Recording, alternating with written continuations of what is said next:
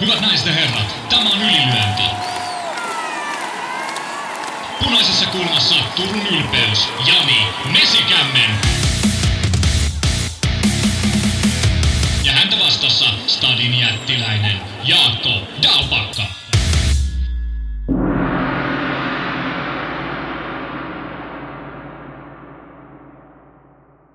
Tervetuloa kuuntelemaan viikon toista Ylilönti-podcastia. Nythän homman nimi on Superviikonloppu. Meillä on ennätyksellisen paljon suomalaisia kamppalijoita kehissä ja häkeissä, ennätyksellisen paljon mitalikahveja keitettävänä ja ennätyksellisen paljon vihreätä laitettavana rekordin tietenkin, koska superviikonloppu. Ei se voi olla mistään muusta, Jaakko, kyse se, että kaikki voittaa. Kaikki voittaa, joo. Ja laitetaan he juhlakalsarit jalkaan. Tai ainakin puhtaat kalsarit jalkaan, niin selvitään tästä hienosta viikonlopusta. Vähän kyllä Onko jännittää, siis... mutta se on, se on varmaan ihan pelihenkeen kuuluva ominaisuus. Onko sulla siis niinku eri kategoriat, on niinku puhtaat kalsarit ja sitten on vielä sen lisäksi juhlakalsarit. Et niinku puhtaat kalsarit ei vielä täytä juhlakalsareiden määritelmää. Joo, no periaatteessa kyllä käytännössä on näin. Siis puhtaita on, on, on sekä juhlakalsareita että muuten vaan puhtaita, mutta kyllä tuommoiset niinku treenikalsarit ja sitten siviilissä käytettävät, niin ne voi olla ehkä vähän eri, että kun käytät alasuojia, jotka repii ne ihan riekaleeksi, niin ne ei ehkä ole sitten just ne, mitkä sä laitat silloin, kun sä lähdet tota, ää, niin. johonkin siviilirientoihin. Tietenkin jonkun mielestä ne voi olla tämmöiset ihan, ihan hyvä tommonen, tommonen monikäyttöinenkin. Niin. Toi on tietty tämmöisen arkisen soturiongelma, että tosimiehethän mitä alasuojia käytä, ne ei hinkkaudu kalsaritkaan pilalle. Niin, niin, niin. Ja sit, kun tai tyrmää nopeasti, niin, niin, tai että jos tyrmää nopeasti yläpotkuun, niin ei sitten ehdi kalsarit kauhean hikiseksikään tulla, niin ei ne virty silleen. Että. Voi lähteä jatkoille samoissa kalsareissa. Just näin. Onko pakko käydä suihkus, jos se ei tullut hiki? Ei. Ei tietenkään. ei tietenkään. No, just näin. No niin, no niin. Hei, ennen kuin mennään superviikonloppuun, niin kamppailumaailman katsaus ja sitä ennen vielä tärkeämpi asia. Antaa Samulin kertoa. Samuli kirjoittaa, että pikkujoulukausi on täällä, joten tässä on päivitetty ylilyönti juomapeli. Ja sehän löytyy meidän Facebook-sivulta sieltä tuoreman postauksen kommenteista. Käykää sieltä poimimassa hieno pingo-ruudukka sieltä. Ja Samuli kertoo, että eli kuuntele jakso. Koita saada viiden suora kuten bingossa. Aina kun osuu, ota huikka terästettyä hardsporttia. Joo, Eli tässä kohtaa saat luvan pysäyttää podcast-taltioni hetkeksi, käyt itselle settimässä sieltä meidän Facebook-sivulta esiin sen ruudukko ja sitten rupeat tätä. Nyt siteeraan mitä siellä on, koska muutenhan se ruudukko alkaa täyttyä sitten jo saman tien. Joo, huikka terästetty hardsporttia. Juotko Jaakko hardsporttia vielä? No kyllä mä joisin, jos sitä jossain tässä lähe, lähellä olisi saatavilla. Ja hardsporthan nautetaan hyvin lähellä absoluuttista nollapistettä. Eli sen pitää olla niin kylmää, että hampaat tippuu ja aivot jäätyy. Niin, tässä on just se olen. Siis Hardsport-jauhettahan saa ihan kauppahyllyltä. Se, se on todella niin kuin taloudellinen se iso ämpäri, kun se nostaa, kun siitä saa joku 80 litraa Hardsportia. Mutta se ei ole ollenkaan sama asia. Se, että kun me ollaan varmaan ennenkin puhuttu, kun mun lapsuuden sukupolvikokemus se, että jäähallin kahviassa oli Hardsport-kone. Ja uimahallilla ja uimahalle, josta oli ihan järjettömän kylmää semmoista avaruusvihreätä juotavaa. Mm. Ai että se oli hyvä. Mutta sitten sit ei vaan saa, pitäisi olla niinku jääpalakone sit siinä hardsportin jauheen vieressä, että siitä saisi yhtä kylmää. Mm. Joo, mutta kylmää tai lämmintä terästettyä hardsporttia. Voitte juoda vaikka klökin kanssa sitä, mutta tehkää ylilöinti pingoa. Tämmöiset rakentavat harrastukset tekee ihmiselle hyvää ja päävaivat ja muut. Joo, puhutaanko ihan oikeasta asioista? Puhutaan. Asia, jota povailimme ja vähän oli käsillä siinä jo maanantai-jaksoa nauhoitellessa oli Professional Fighters League ja Bellator MMAin kauppa, yhdistyminen, mikä onkaan. PFL siis osti Bellatorin. Se, sehän meni sille en tiedä hauskasti, mutta mielenkiintoisesti. Alkuuhan oli esillä kaiken näköistä hintaa, että 500 miljoonaa olisi varmaan hyvä markkinahinta ja nyt se oli ilmeisesti niin, että tota, noin 100 miljoonaa oli nyt esitetyt arviot. Aika halvalla lähti. Ja siis tämä on vielä tehty niin, että Paramount on siis, se on tehty osakekauppana, eli, eli siinä ei edes ole vaiheltu käteistä, eli Bellatorin arvo on käytännössä ollut niin kuin nolla. Näin, että et, et siinä on sitten vähän vaihdettu osakkeita ja, ja nyt Paramount ajattelee, että nyt niillä on semmoinen mahdollisuus, että siitä voi jossain kohtaa kuitenkin olla heille vielä hyötyä – ihan tarkalleen en tiedä, miten, minkälaisella rakenteella sitä kauppaa on tehty, mutta se ei ole mennyt niin, että PFL on lyönyt 100 miltsiä Paramountille rahaa, vaan, vaan siellä on niin. sitten kulisseissa Tuskin sellaista rahaa olisi ollutkaan. No PFL hän just no otti, otti Saudeista yhden potin fyrkkaa, että et heillä kyllä jo, jonkinlainen likviditeettitilanne on, on, on kohillaan. Mutta mut, siis ajatellaan näin, että et, et tämä on mun mielestä ihan niin tervetullut kauppa, että kun Bellator on omaa brändiä raiskannut vuosikausia Jenkeissä jo sillä, että he ei ole pystynyt jakelemaan sitä samaa kanavaa kautta useampaa vuotta putkeen ja se on vaihtunut kanavalta kanavalle ja se semmoinen niin, jatkuvuus on ollut hirveän vaikeasti havaittavissa. Niin, niin se, että nämä kakkosdivarin jengit, Bellator ja PFL pistää hynttyyt yhteen, niin varmaan luo siitä, että ainakin antaa mahdollisuuden luoda siitä uskottavampaa kilpailijaa UFClle. Että kyllähän vapaattelukenttä periaatteessa tästä hyötyy. Ja sitten hei, mä, mä, mä, lisään, mä, mä lisään vielä tähän. Tämä mun mielestä on tärkeä asia, mistä ei kukaan oikeastaan ole, tai mä en ainakaan törmännyt tämmöisen argumenttiin, että kun Bellator on ollut kannattamaton ja PFL ei ole tehnyt tulosta, eli periaatteessa ne on molemmat koko ajan ollut äh, pääpölkyllä sille, että kuinka pitkään rahoittajilla on, on, on hupia maksaa, niin nyt näiden selviytyminen on todennäköisempää, kun ne pystyy sitten samalla organisaatiolla pyörittämään kahta promootiota. Joo. Hei, mä mietin jo, nämä kiinnostavia nämä talouskuviot, bisneskuviot, mutta otetaanko ihan lyhyesti, mitä tämä kuin tarkoittaa Kaikki meitä nyt enimmäkseen kiinnostaa se kuluttajan näkökulma. Jos vaikka näitä jostain saisi nyt näkyviä, niitä pellattorottelijoitakin. Mutta siis tämä ei nyt mene sille UFC-tyyliin, että PFL osti ja saman tien Bellator katoo maan päältä, vaan Bellator brändinä jatkuu. Ja tämän kaupan yhteydessä luvattiin, että vuonna 2024 Reimagine Bellator. Jotenkin siis fressataan brändiä, tehdään jotain uutta. Sen lisäksi ne ottelijat on käytössä ristiin ja varsinkin on luvattu, että tulee PFLn ja Bellatorin parhaiten ottelijoiden ristiin promootio iltamia. Mm. Eihän tämä nyt kuluttajan kannalta huonolta kuulosta, jos näitä jostain näkee, eikä tarvitse ihan hirveästi maksaa. Mä oon ihan samaa mieltä. Ja siis käsit, jossain luki tämmöinen, että Bellator-tapahtumia tulisi olla kahdeksan vuodesta, että ne olisi vähän tämmöisiä niin superfight-tyylisiä – tapahtumia. Ja sitten PFL pyörittää sitä omaa kauttaan ja omia PPV-tapahtumia, mitä tulee sitten varmasti ole myöskin, niin niitä on sitten enemmän. Ja siinä varmaan vähän haetaan sitä linjaa, että miten, miten näitä voidaan sitten hyödyntää, ottelia resursseja ja sitten näkyvyyttä. Ja mun mielestä PFL sanoi, että nyt kun niillä on tämä ilta, nyt tulevana perjantai-lauantain välisen yönä vuoden päätapahtuma, missä on ne – turnausten finaalit ja eka isompi PPV, niin sen jälkeen he julkaisee heidän uuden TV-sopimuksen ja sitten varmaan se, se antaa ehkä vähän vihiä, että mihin suuntaan Bellator tai missä Bellator voisi mahdollisesti näkyä, koska vielä ei ole kerrottu, että tuleeko ne samaan pakettiin näkymään eri brändeillä vai tuleeko mahdollisesti eri jakelukanavat eri brändeille. Et, et, tämän niin. viikon loppupuolella siis, ollaan sitten viisaampia näitä brändejähän nyt sitten riittää. Näitä on viisi. Se on tämä perus PFL Professional Fighters League. Sitten on heidän mukansa PFL League Season. Eikö hetkinen? Ne on samaa. Siis toi, mm. sen liikaformaatti, se on yksi. Kyllä. Sitten on PFL PPV Superfights. Tarkoittaa sitä, että Jake Paul tulee ottaa vapaaottelu ja Francis Kanu varmaan jotain merimies painii – sitten on PFL Challenger Series. Tällaisesta ei ole kauheasti puhuttu, mutta se, sehän on olemassa. Siis tämmöisiä matalamman tason pikkuiltoja. Niin, niitä oli se Brasiliassa no, vi- jossain tuolla ollut niitä, juu, mitä juu, me, mekin siis, ihmeteltiin. Joo, ja viime vuonna esimerkiksi, en ole nyt katsonut mikä tilanne, mutta viime vuonna oli joku sinne finaaleihin asti sitten noussut sieltä.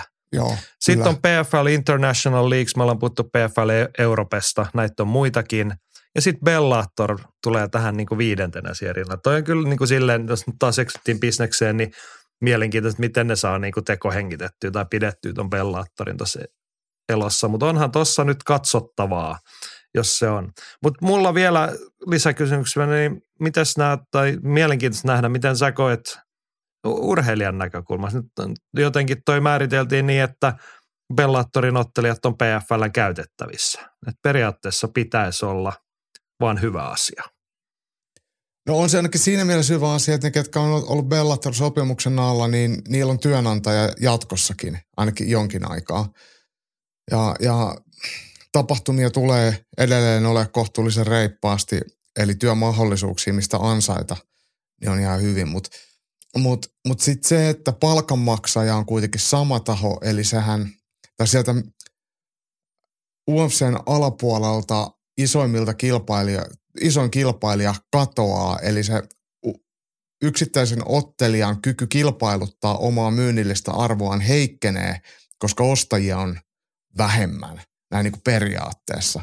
Mutta sitten taas sen, että, että, että onko tästä kestävämmällä pohjalla, niin pystyykö sen työpaikan pitää pidempään ja voiko PFL vaikka mahdollisesti tai todennäköisesti pidemmällä juoksulla, jos nyt puhutaan PF, PFL kattoorganisaatiosta, mikä kattaa nämä kaikki brändit, miten ne tulee tulevaisuudessa olemaan, niin niillä on sen verran paljon tapahtumia ja maailmanlaajuinen brändi, että varmaan sitten nykyiseen nähden niin PFL-ottelijarosterikin tulee varmaan vähän kasvamaan. Et siinä mielessä se voi olla kyllä ihan positiivista.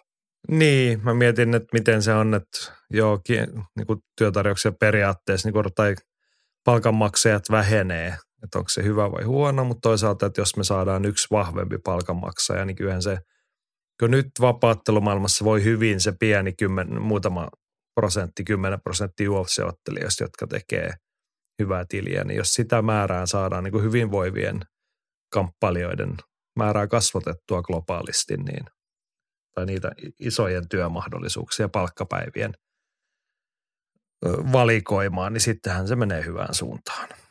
Mielenkiinnolla odotetaan, että mehän ollaan, ollaan tämän viikon jälkeen jo sitten vähän tiedetään enemmän, kun tuo TV-sopparikin tulee julki. Mutta mut en mä nyt tiedä, että ei tämä ainakaan ole Bellatorille haitaksi, koska he on tosiaan tosi surkeasti siellä korporaatiotasolla sitä hoitanut jo vuosikausia, vaikka ihan ok otteluita siellä on ollut. Joo. Näin. Mutta siis mielenkiinnolla seuraamme. Tosiaan nyt tilanne on se, että mm, viikonloppuna perjantai lauantai välisenä yönä PFLn tämän sesongin finaalit. Siellä nähdään, voidaan niitä tuossa sivuta hetken päästä, mutta mut, siellä nähdään mielenkiintoisia matseja ja luulen, että viikonlopun aikana kuullaan sitten tarkempaa lisäinfoa tihkuu sitten tulevasta. Eks vaan? Näin mä luulen. Jeppulis. Tärkeitä asioita, uutisia ja muuta. Siis ihan pari, mä haluan nostaa pari, pari uutisnostoa tuosta tämän viikon kamppailumediasta. UFC-ottelijana Poliana Botelio, naisottelija, hän on, ei sitä välttämättä moni huomannut, niin kuin kadonnut tutkalta tuossa viime aikoina. Ei otellut ole hissukseen ja nyt hän oli julkisuudessa sitten alkuviikosta ja taistelee rintasyöpää vastaan. Oli pysäyttävä juttu, mutta et sillä hyvällä tavalla pysäyttävä juttu, että hoidot ovat tehonneet hän niin kuin ainakin toistaiseksi nyt ne on ihan rajuja ne hoidot, mutta että voiton puolella sen suhteen näyttää siltä, että on paranemassa, niin oli kyllä syöttävää luettavaa, kun hän oli haastattelun antanut, olikohan MMA Fightingilla vai missä. Ja, mut, mut.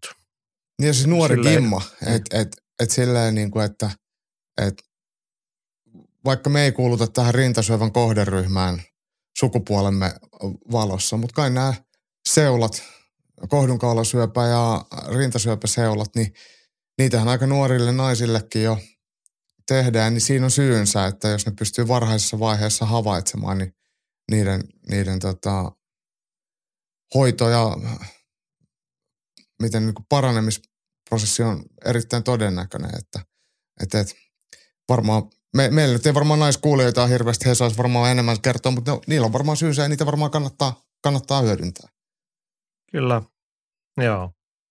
Ne on arvokkaita asioita, mutta sellainen hyvä mieli ei tosta, että, nyt, että vaikka on vaikea asia, niin tilanne näyttää valosalta nyt tämän yksittäisen ihmisen ja ottelijan kannalta. No, tilanne näyttää valosalta myös toisen naisottelijan kannalta. Halusin vain nopeasti nostaa esiin viime viikonloppuna ja oli meidän top 5 listallakin Argentiina Ailin Peres, joka voitti Lutsi Pudilovan ja veti verkit siihen päälle ja sitten nostatti vielä vähän somekohua näillä jutuilla, kun hänellä oli musta silmä ennen matsia. Muistatte ehkä, jos kuuntelitte alkuviikon jaksot oli tullut tapeltua jo siellä Performance Instituutin puolella ennen matsia toisen naisottelemaan. Mutta se mielenkiintoinen, miksi hän on nyt taas ollut uutisissa, niin hän kertoo, oliko Ariel Helvanin haastattelussa sit, siitä tota, hänen omasta henkilökohtaisesta taloudestaan, että matsista jäi voittobonuksen kerran jotain vähän yli 20 tonnia, tai ei, ei jäänyt käteen, vaan verran maksettiin ja siitä sitten kulut ja verot ja muut pois. Mutta sitten kun hän on hän pyörittää OnlyFans-tiliä, niin sieltä on kuulemma sen verran tuli hyvin julkisuutta, että verkkaaminen toimii ja muuta, niin hän on yli 30 tonnia tienannut tällä viikolla sieltä. Niin en mä tiedä, tuossa ollaan niinku mielenkiintoista asioita äärellä, että minkä verran sitä kannattaa sitä kamppailuurheilua siinä sitten nättiin naamaa lyödä lyttyä siellä toisten kanssa. Että jos sitä voi paremmin ja leveämmin elää ja elättää lapsensa sitten tolleenkin. Tämä on, tämä on vähän sama kuin tota, no, no ensinnäkin musta on hienoa, että hän tienaa ja, ja talous on paremmin kunnossa. Ka, siitä kaikki kunnia. Itellä, itestään se ei tule ja UFC toimii tässä sille, sille näyteikkuna sit, näyteikkunana hänen brändilleen ja sitten hän rahastaa jotain toista kautta vähän enemmän OnlyFansin kautta. Et se on ihan, mikä siinä. Mutta on vähän kuin BJJ, että eihän sielläkään noista kisoista kukaan tienaa mitään, mutta sitten sä voit käydä vetää seminaareja, mistä sulle maksetaan. Et, et se on semmoinen niin kuin ilman sitä, että sä menestyt jossain, jossain skaboissa, niin sulla ei ole mitään myynnillistä arvoa, mutta sitten kun sä oot tunnettu jalkalukkospesialisti, niin sitten sua voidaan lennättää ykkösluokas ympäri maailmaa ja sitten sulla maksetaan siitä, kun sä tulet vähän sinne pööpöille ja näyttää te- temput, niin, niin tämmöinen niinku sekundäärinen tulonlähde sen primäärikilpailun ohella. Joo. No toi oli hyvä näkökulma tähän, mutta tota, muistakaa ihmiset, käyttäkää OnlyFansia ja tukekaa urheilijoita ja saatte jotain kontenttia sitten vastineeksi. En, en tiedä, minkälaista kontenttia Ailin Peres siellä tekee. Mutta tota, minkälaista ko- kontenttia tekee Karuherra Mesikämmen OnlyFansissa? Ei, mulla ei ole vielä se tili voimasta, että mulla on vähän niin kuin brändääminen nyt kesken, mitä sinne laittaa. Jos teillä on hyviä ehdotuksia, että mitä mun tai Jaakon tai meidän yhteisellä OnlyFans-tilillä voisi olla, niin ehkä me voidaan harkita tämmöistä nyt vielä. Otamme vastaan ehdotuksia olemme yrittäjähenkisiä, että kyllähän meidänkin on pakko jollain elää, että kyllä se niin kuin, jos idea on hyvä ja siitä saa miljoonia, niin olemme mukana. Joo, koska vielä nyt odotellaan sitä Spotifyn 10 millin diiliä tota, tästä podcastin tekemisestä, niin olemme avoinna muille bisnesehdotuksille ja ideoille ja innovaatioille. Mutta nyt on aika superviikonloppu. Ylilyönti ja viikon taistelu. Viikon taisteluita perataan ja niitähän riittää perattavaksi, koska on Suomi-vaparin superviikonloppu. Tarkoittaa sitä, että Helsingissä Gates 60, Lahessa Total Fight Night 7, Ruotsissa FCR joku numero, Ville Mankinen kansainvälinen debyytti Gates Warriorsissa, Jenna Horto Battle Areenassa ja sitten meillä on vielä potkunyrkkälä MM-kisat, vapauttelun MM-kisat, ja sitten meillä on nyrkkeillä, meillä on ties mitä. Luultavasti ollaan jotain unohdettukin. Mutta perataan näitä yksi kerrallaan tästä läpi. Ja pohdittiin, todetaanko tähän alkuun, niin kuin millä näkökulmalla tullaan. Sulla oli hyvin määriteltynä se. Joo, jos ajatellaan, että puhutaan vaikka Keitsistä tai, tai, tai Total Fight Nightista Suomessa järjestettävistä vapaattelutapahtumista, niin, niin ne otteluparit itsessään tai ne sinisen kulman ottelut, ne vierailijat ei ole välttämättä mitenkään hirveän mielenkiintoisia. He ei voi sanoa, että he on huonoja tai että ne on hyviä tai heistä mitään negatiivista, mutta kyllä meidän mielenkiinto vaan ja ainoastaan on kyllä tänä viikonloppun kääntynyt ja keskittynyt näihin kotikehän ottelijoihin, että mitä tämä ottelu merkitsee hänelle tai tälle suomalaisottelijalle, että mi, mitä on panoksena ja mihin, mihin, mistä ollaan tultu ja mihin ollaan menossa, niin se on meidän tulokulma tähän viikonloppuun. Just näin. No, lähdetään siitä menemään. Ensimmäisenä Cage 60, Helsingin kulttuuritalo lauantai-iltana. No otetaan, ne itse asiassa mulla olikin tuossa tämmöinen yleisempi kysymys. Samulilla oli tämmöinen, että onko Suomessa liikaa kamppailutapahtumia, kun Cage ja Total Fight Night ovat samana päivänä? Tero kommentoi siihen perään, että kuulin, että Total Fight Night on ilmoittanut tapahtumastaan aiemmin. Cage on myös yleensä ajoissa liikkeellä. Harvinaistahan tuollainen on. Joo, aina silloin tällöin tämmöisiä yksittäisiä tapahtuu. Mutta tota, Jaakko, jatkokysymys tuohon. Onko liikku siis Cage on loppuun myyty tuttuun tapaan. Rajallisessa tilassa ymmärtääkseni Total Fight Nightkin melko hyvin myynyt lippuja oman viestintänsä perusteella.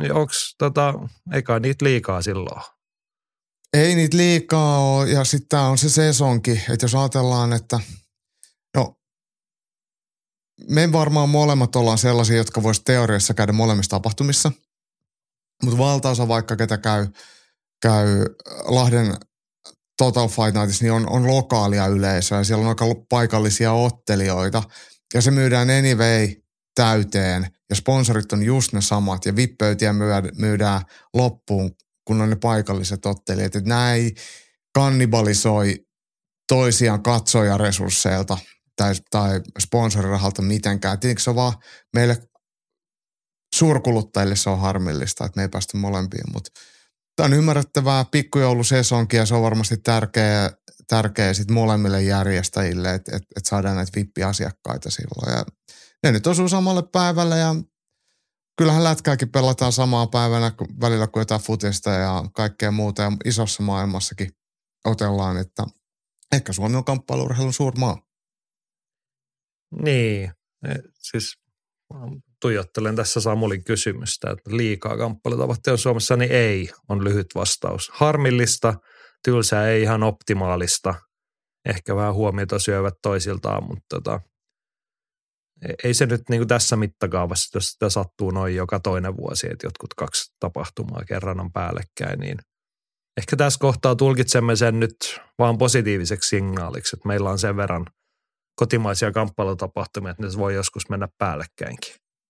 Just näin, just näin. Ja, ja mä en, en näe, että kumpikaan ää, tahoista olisi tehnyt tätä toista kohden kiusaksi, tai kumpikaan tässä nyt menettää mitään muuta kuin – ehkä muutama katsoja on tyytymätön että harmissaan, kun ei pääse kannustamaan omiaan molempiin kisoihin. Ja ehkä jotkut ottelija resurssit voi olla sitten rajallisia, mutta Total Fight Nightissakin on niin paljon sitä tainyrkkeilyä potkunyrkkeilyä ja vaan muutamia vapaa-ottelumatseja, niin silleen, sekään ei ole niin iso, iso haaste. Mutta molempiin tapahtumiin takuu varmaan hyvä tunnelma, että jos sinne vielä saa lippuja, niin lähtsin paikalle. Näin. No niin, sitten me mennään superviikonlopun kontenttiin ja sinne substanssiin. Eli ensimmäisenä mennään tässä nyt tämmöisessä järjestyksessä, että Gates 60. Ja tota, otetaan sieltä läpi ne, mitä tässä nyt on mainitsemassa, mitä silmään sattuu, mikä meitä kiinnostaa. Otetaan ensin vähän kommentteja. Petri toteaa, että siellä on sitten vissiin taas Gagein ottelukert kortti elänyt. Olin vielä maanantaina katsovina, että Nikos Kuhnbeck olisi, olisi mukana. Vaikuttaa jälleen laadukkaalta kortilta eikä kotikehän ottelijoilla ole helppoja voittoja luvassa. Joo, Nikos Kuhnbeck oli sairastunut. Hän on valitettavasti joutunut jäämään pois. Ja sitten Mika Kallio tekee pikapaluun tai en mä tiedä pikapaluun, mutta pikaisella hälytyksellä paluun kehiin. Joo, se on Joo. Ihan, ihan hyvä mun mielestä paikkaa ja mehän ollaan sun kanssa tai mä ainakin, ja mä luulen, että sä oot vähän samoin linjalla, että, että, että dikkaillaan tästä äh, alkukantaisesta ottelutyylistä. Tämä ei siis tarkoita, että hän olisi ihmisenä mitenkään alkukantainen, mutta, mutta hyvin tommonen yksinkertainen ja fyysiseen voimaan ja kiukkuun vahvasti panostuva Scumbag, niin jotenkin odotan häneltä aina paljon, niin olisi ollut kiva nähdä, mutta Mika Kallio tulee vähän toisenlaisella aspektilla ja Kallion vasen koukku on, on nukuttava – niin, niin ei mua haittaa, että Mika Kallio sitten täyttää tämän paikan ja pistää brasilialaisen unille. Joo. Keitsin tarjonta sen tyyppistä. Siellä on jo totuttuun tapaan kaksi tuollaista ei-televisioitavaa tai ul- ulkopuolelle välitettävää matsia ennen kello kuutta, kaksi amatöörimatsia, sitten yhdeksän matsia ammattilaiskortti aika mittavaa, jos ei tuosta mitään ole pudonnut tai putoamassa pois, niin pitkä ilta Kultsalla luvassa. On, mutta tämä on mun mielestä katsojat saa nyt vastinetta ja meillä on suomalaisottelijoita. Toki se on paljon 03 Fight Teamin ottelijoita, mutta kuitenkin sitten ottelijoita vähän ristiin rastiin Suomesta, että et, et sille palvellaan ihan, ihan kohtuullisesti suomalaista vapaattelukansaakin.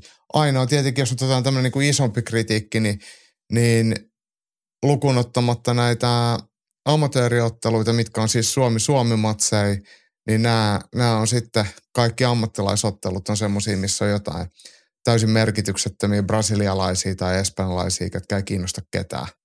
Että silleen, että et, et, kyllä me nähtiin hamarasta, kuinka siisti fiilis on, kun suomalainen ja suomalainen ottelee. Niin toivoisin, että, että Keitsissä olisi pari tämmöistä tämmöistä niin Fin, fin, fin vastaan Fin henkistä ottelua. Tai sitten Finkampen matseja, missä Suomi vastaan Ruotsi. Tiedän, että niitä on vaikea toteuttaa, mutta näin kuluttajana ja katsojana niin ainakin voi esittää toiveen, että ne mua kiinnostaa paljon enemmän kuin jotkut, jotkut geneeriset brassit. Niin, joo, toi hyvä mainitsit Hamara, ne on tuossa mielenkiintoinen kontrasti siihen, että eikä tässä nyt ole siis muutama lukuun ottamatta niin profiililtaan hirveästi korkeampia nimiä. Mutta no itse asiassa on, Hamarassa oli ainoa ottelija, kenellä oli positiivinen lista, niin oli Abba.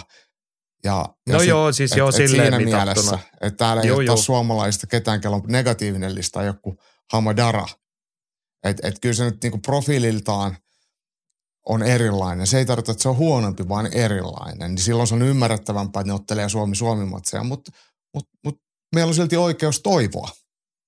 Kyllä, kyllä. Se on meidän kuluttajien ja sivustaseuraajien etuoikeus. Mutta sitten, no käsitellään alta pois. No tulla nyt, mä teen tämmöisen että tullaan tuota alta pois. Mika Kallio kohtaa Marcos Sose de Sousan. Siinä on nyt lähinnä odotamme sitä, että Mika Kallio esiintyy positiivisesti ja toivottavasti on jollain tapaa hyvin reenanneena matsiin pääsee tulemaan. Sen jälkeen Keitsin ulkomaalainen sopimusottelija Jon Furuheim kohtaa jälleen ulkomaalaisen. Hänellä on vastassa Italian Alberto Macris. Tuota, mä veikkaan, että kauhean moni ei tuo paikan päällä. Ainakin viimeksi toi oli se matsi, milloin aika iso osa jengistä lähti kaljalle. ja sehän oli ihan hyvä ottelu. Furuheim hävisi. Niin, niin se, se on, niinku, mutta, se on tylsää Furuheimillekin. niin, just näin. Niin, mutta et kiinnostaisiko, jos hänet nyt saisi laitettua jotain suomalaista vastaan? No jos siinä olisi ollut vastaan, olisi Emil Kurhela ja Jon Furuheim kiinnostaisi ihan sikana. Mutta mm. joku Alberto Magris Italiasta, niin ihan merkityksetöntä. Just näin, eli mennään eteenpäin. Sitten on kyllä nimi, joka kiinnostaa. Hamadara vastaa Lukas Pereira. Ja mm. tota, ennen kaikkea Hamadara, tämähän nyt, siis hetkinen, eikö tämä, tämä on se melkein Suomi-Suomi-matsi? No kyllähän per... näet, näet, näet kasvojen piirteistä, että ollaan suoma, kaksi suomalaista. Niin, niin mutta siis Lukas Pereira on tämä meidän nykyinen kotiprassimme. Eikö Joo, no hän on ainakin niin. jossain kohtaa tuolla jossain Kuopiossa tai jossain coachailu, niin. jos, jos en nyt ihan väärin muista. No niin, patologi ilmoittaa no, Hamadaralle listaksi 36, mutta sehän ei pidä paikkaansa. Hama sohinnut siellä ja täällä, olisiko se 5-6 tällä hetkellä. Hän on hirveässä voittoputkessa ja kyllä mä nyt odotan, että se on 6 ja 6 tämän jälkeen. Ei, mun mielestä siis sieltä puuttuu se, se Iranissa tai se Kurdistanin kupeilla oteltu matsi, minkä, minkä hän otti se lopetusvuoton, sitä ei tässä ainakaan näy. Joo. Niin ja sitten hänellä on tosiaan vielä joulukuun loppu All mm. Stars mm. Fight Nightiin sovittuna vuoden viimeinen matsi, että ihan tässä kaikenlaista touhuta. Mutta tuossa nähdään varmasti Pereirakin aika värikäs ottelija. Tuossa ei hipsutella. Ei, tossa ei. Matsissa. Joo, hyvä matsi ja siis mä ainakin on tuhat prosenttisesti Hamadaran puolella. tuhat prosenttisesti, se on aika paljon. Ja... No se on tosi paljon. Mä, mä ihan hirveästi dikkaa Hamasta. Se on ollut jo amatööriaikoina yksi omista lempiottelijoista, niin vaikka hän ei ollut ehtinyt takoa mitään suurta menestystä, mutta hän kävi kaikissa kisoissa, tuli yksin mestoille ja nappasi siitä jonkun, jonkun sitten kulmamieheksi. Niin se asenne ja se into ottelemiseen ja se semmoinen kiltti luonne, mikä hänellä on, niin, niin ne jotenkin – osuu muhun ja mä oon Hama-fani. Hama-fani. Ja varmasti kaikki meistä, tai ainakin suurin osa meistä ovat. Jos ette vielä ole, niin hypäjunassa saattaa olla tilaa siellä kakkos-kolmas vaunujen paikkeilla. Otetaan tuon nopeasti tuohon listaan, jos tuossa nyt kiinnostaa ainakin paitsi Hama, niin se, että on värikäs matsi, niin seuraavassa Niko Aikonen vastaa Manuel del Valle Espanjasta. Niin ei Nikokaan yleensä kytylsiä matseja ottanut. Ei, Aikoinen on, on taas todella tuommoinen kurinalainen ja nykyaikainen, järkevä vapaaottelija. Et, että tota, hän näytti sen jo amatöörinä, että et, et lyönneissä on, on ruutia ja, ja nyt on sitten päässyt hyvää vauhtia ammattilaisena. hän kohtaa espanjalaisen ammattilaisdebutanti, jolla on aika hyvä kokemus sitten IMAF-kilpailuistakin, että on ollut useimmissa turnauksissa mukana, vaikkei mitään merkittävää menestystä ole sieltä saanut, mutta kuitenkin pitkä amatöörilistat samankaltaisella taustalla tulee tämä espanjalainen. Niin, tähän. yli 20 amatöörimatsia tänne kirjattunakin kansainväliseen tietokantaan, niin se tarkoittaa, niitä on luultavasti vähän enemmän vielä ja ainakin parit, kolme IMAF-kisat hmm. käytynä, niin mielenkiintoinen nimi. Sitten olisi Riku Urholin. Ennen kuin, ennen kuin menet niin. Riku Urholin, niin, niin Niko Aikoselta mä odotan taas jotain hienoa sisääntuloa. Että hänellähän oli ekalla kerralla ää, tanssijat ja viimeksi toisessa ammattilaisottelussa, niin hänellähän oli tämä saksofonisoittaja, joka lämmitti meikäläisen mieltä suuresti, niin innolla odotan, että, että minkälainen show tuolta Suusirajan Aikoselta niin löytyy. Muutakin kuin karvalakki päässä. Tämä on hei vaikea yhtälö nyt Nikolle terkkuja, koska nyt täytyy joko niin kuin nostaa panoksia joka kerta. Että jos viimeksi oli saksofonimies vetäisi ihan törkeät solo, sortsit jalassa, niin nyt tarvii sitten olla jotain paljon suurempaa. Tai sitten pitää vetää niin kuin ihan toiseen ääripäätyyn. Että jotain semmoista niin kuin rauhallista Francis Goyan kitaranäppäilyä kolmella kuperkeikalla sisään siitä vippipöytien välistä. Niin, tai, tai pyytää, muun muassa Rupposen Mikolla oli joskus, että ilman mitään biisiä yleisö on hiljaa. Sekin on aika, aika karu. Joo. Tässä on leveleitä tässä gameissa, mm. mutta se ei ole ihan helppo game. Mutta toivottavasti ei mene liikaa huomiota siihen. Ja se matsaaminen kuitenkin olennaista. No niin, mennään nopeasti, koska meillä näitä matseja riittää viikonloppuna. Riku Urholin vastaan Nikolai Giska. Nyt on niin olennainen kysymys se, että lyökö Moldovan mies Kiskalle vai myllääkö Urholin painilla? Rikulla taitaa paino ja koko etu olla puolellaan, että, että jossain katoin tämän edellisen ottelun, niin, niin hän, hän tämä moldovalainen on otellut 86 eli, eli matalammalla, mitä, mitä nyt sitten kevyessä raskaassa sarjassa. Eikä, eikä siihenkään missään tapauksessa ollut hirveän pitkä, että 175 senttinen, mutta mut kiska kyllä näytti sille, että osaa lyödä. Ja, ja Urholiinin hän ei ole siellä pystyottelun puolella, vaan painin puolella. Että kyllähän se jättää semmoisen äh, kysymysmerkin leijailemaan, että onko moldovalainen, moldovalaisen tyyli haastava Urhaliinille, mutta mut sitten kun painitaan, niin kyllä Riku Urhaliin on, on erittäin vahvoilla sekä taitojensa että et sitten ihan fyysisen kokonsakin puolesta. Joo, pientä mysteeri tässä pukkaa, kun Moldovan miehellä on yksi ottelu rekordissa ja se on mm. kestänyt 19 sekuntia siitä tyrmäysvoitto. Ei ole edes kuvaa täällä tietokannassa, että mitä sieltä oikein mahtaa tulla. Jep. Joo, sitten otan matsin, joka mua henkilökohtaisesti kiinnostaa. Kirilandeev, Madaran seuratoveri Turusta kohtaa Espanjan Christian Korujon vastustaja 26 listalla. Oliko hänellä nyt sitten viisi tappioa? Mitä Joo. Joo, en odota tästä mitään muuta kuin ehjää esitystä Kirililtä, jolla on vähän ottelutaukoa ja loukkaantumista tuossa, niin saa hoitaa nopeasti. Ei tehdä tästä sen vaikeampaa kuin Eikö vaan? Eikö Andre otellut tuossa edellisessä keitsissä ottelit? Ei siinä mikään pitkä ottelutauko Eikö niin, hänellä oli sitä ennen. Joo, joo, joo. Sori, sori.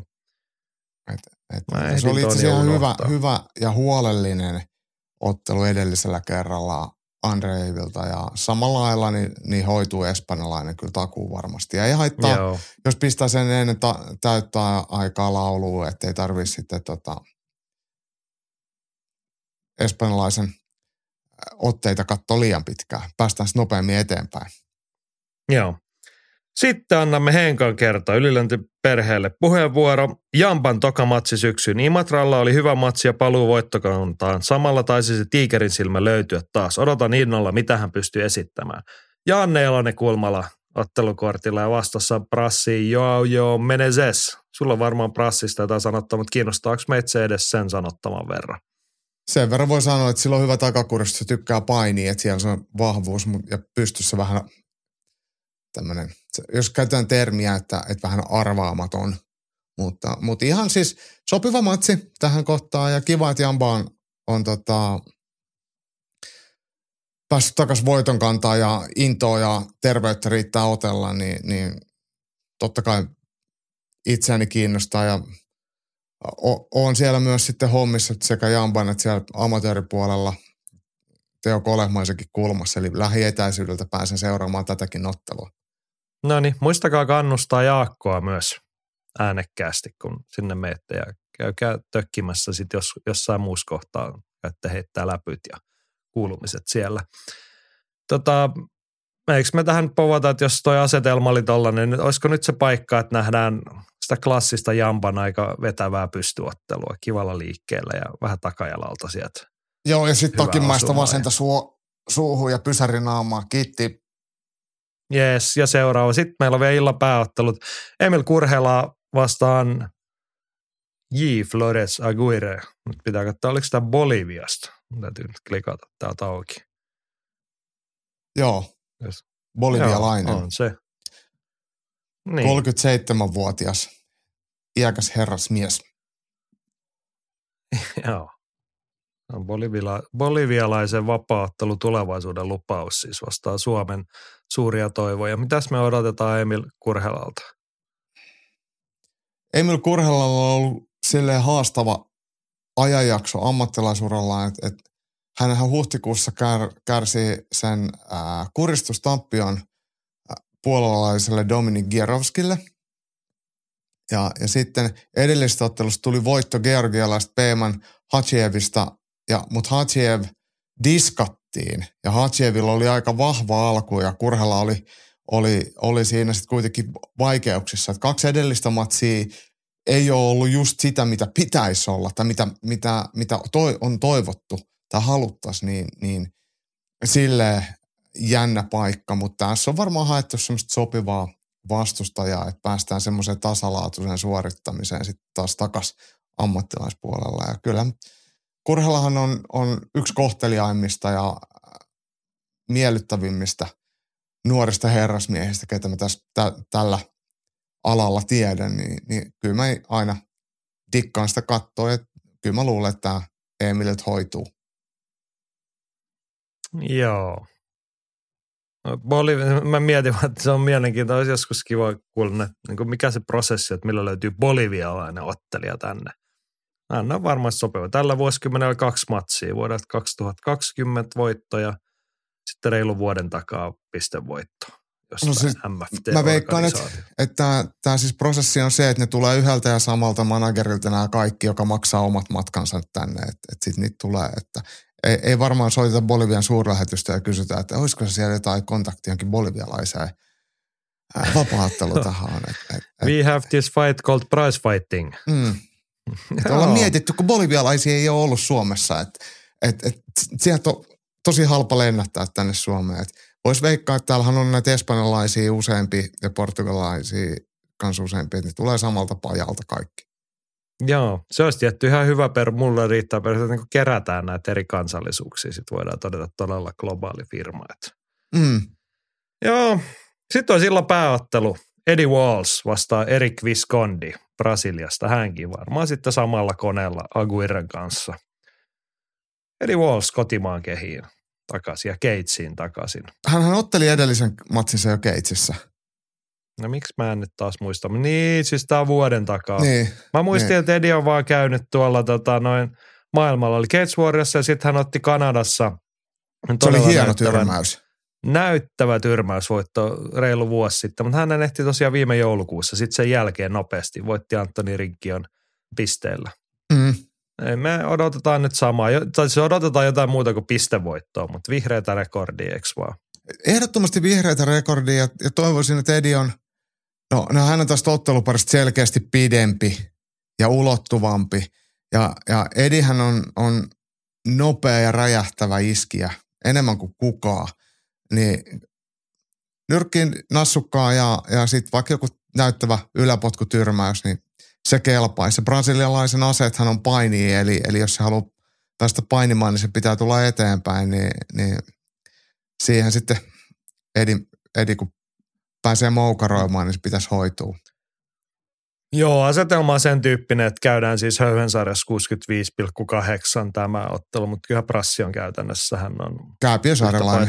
Kääpiösarjalainen yhden matsin ottanut. Joo, tämä on tuotu tänne häviä ottaa turpaa, mutta kunniallisella Joo. listalla. Joo, mutta hei, niin, hänellä on hyvä lista 12-2, että silleen ei ehkä kannata aliarvioida. Mutta haluan kysyä, kun Edi meitä kiinnostaa. Sä käyt viikoittain Espoossa ja Edi on sinne nyt kotiutunut. Olet nähnyt hänet varmaan reeneissä, niin onko odotettavissa jotain uutta nyanssia tai tekemistä? Tosi vaikea sanoa siinä mielessä, että Edihän on oikeasti treeneissä ihan siis todella hyvä. Siis todella hyvä, poikkeuksellisen hyvä. Ja sitten matseissa näkyy vähän semmoista laahaavaa ja tahmeutta välillä. Niin, niin, niin oikeastaan se, että mitä näkyy treeneissä, niin se on silleen merkityksetöntä, vaan se, mitä, nä, mitä me nähdään sitten kehässä, niin silloin merkitystä. Että et varmaan se, että sais niitä voittoja ja säännöllisesti otteluita, niin olisi se, mikä toisi Edin sen todellisen kyvyt esiin. Ja, ja tota, nyt ainakin tarjolla on sellainen vastustaja, joka on pienempi, lyhyempi, ää, ei vaarallinen pystyssä, joka haluaa tulla painimaan. Et, et kaikki pitäisi olla nyt tähdet kohillaan siihen, että Edi saisi otella sellaisen matsin, missä hän ottelee mieluusti ja pystyy näyttämään hyvälle. Ja sitten siitä mahdollisesti mahdollisimman nopeasti uudelleen ottelemaan. Niin sitten sit voidaan vähän niin kuin nostaa jo panoksiakin ja odotusta. Joo, vielä yksi kysymys ennen kuin mennään eteenpäin. Yhdeksän ammattilaismatsia, kahdeksan suomalaista. Montako vihreätä täplää laitetaan rekordiin? Suomalaisille. Suomalaisille, tietenkin. Öö, mä sanon, että tottelet tulee menemään 6-2.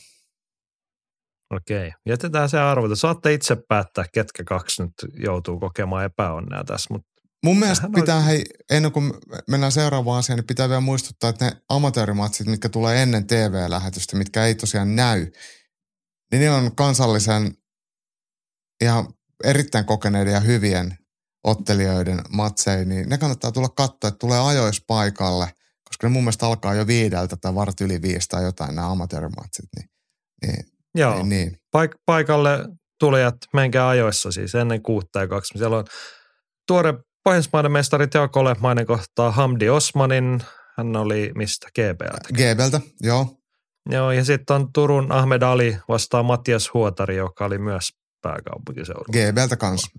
Ja Ahmed Alihan on. Hamadaran veli. Joo. Mahtavaa. Siinä on hieno veljespari kyllä. Joo. Silloin Cage 60 Helsingin kulttuuritalo ammattilaisilta siis ja Viaplayn lähetys käyntiin kello 18. Samaan aikaan toisaalla, eli Lahes. Siellä olisi Total Fight Night 7. Mehän tästä puhut, olla, no ollaan puhuttu monen kertaan, mutta ihan jo viimeksi tuossa puhuttiin, että kun Masa nosti sen toiveen esiin, että kun Patrick Pietilä on lopettamassa uransa, että, että sais, saisiko nyt jostain se jäähyväismatsin vielä. Ja saishan sen. Me puhuttiin ja meillä ei edes ollut sitä niin kuin sisäpiiritietoa, että se oli vireillä ilmeisesti jo siinä kohtaa viittavaille julkistettu. Mutta että Masa toteaa nyt tässä kohtaa, että hyvin puhuttu Jani. Patu saa nyt ne jäähyväiset, mitkä ansaitseekin. Yllättävän usein sitä muuten innoissaan lähtee Turusta Lahteen. Viimeksi oli Matteus päämatsissa Alexander Gustafssonkin oli ottelemassa. Matti on käynyt, eli vuonna 2007 Lahes katsomassa showtoa ja nyt heti perään sitten ilmeisesti menossa Total Fight Nightiin. Ja tosiaankin hei, Patrick Pietilän jäähyväisottelu, hän ottelee Brassi Carlos Frotaa vastaan siellä. Olemme kyllä hyvällä mielellä tästä Henkkakin on, Henkka toteaa, että piip hienoa, että herralle saatiin vielä yksi matsi järkettyä, sillä menohaloja oli ja vielä kotikaupunkiin. No näinhän se on. To- Varmaan toi, siis ei, me ei täällä ole mikään niin kuin hirveän monimutkainen ajatuskulku, että Patrick Pietilällä kannattaisi järjestää jäähyväisotteluja ja sitten se on lähes kotosi ja lähes sattui olemaan ilta, että joku muu oli sen keksinyt jo ennen kuin me sanottiin se ääneen.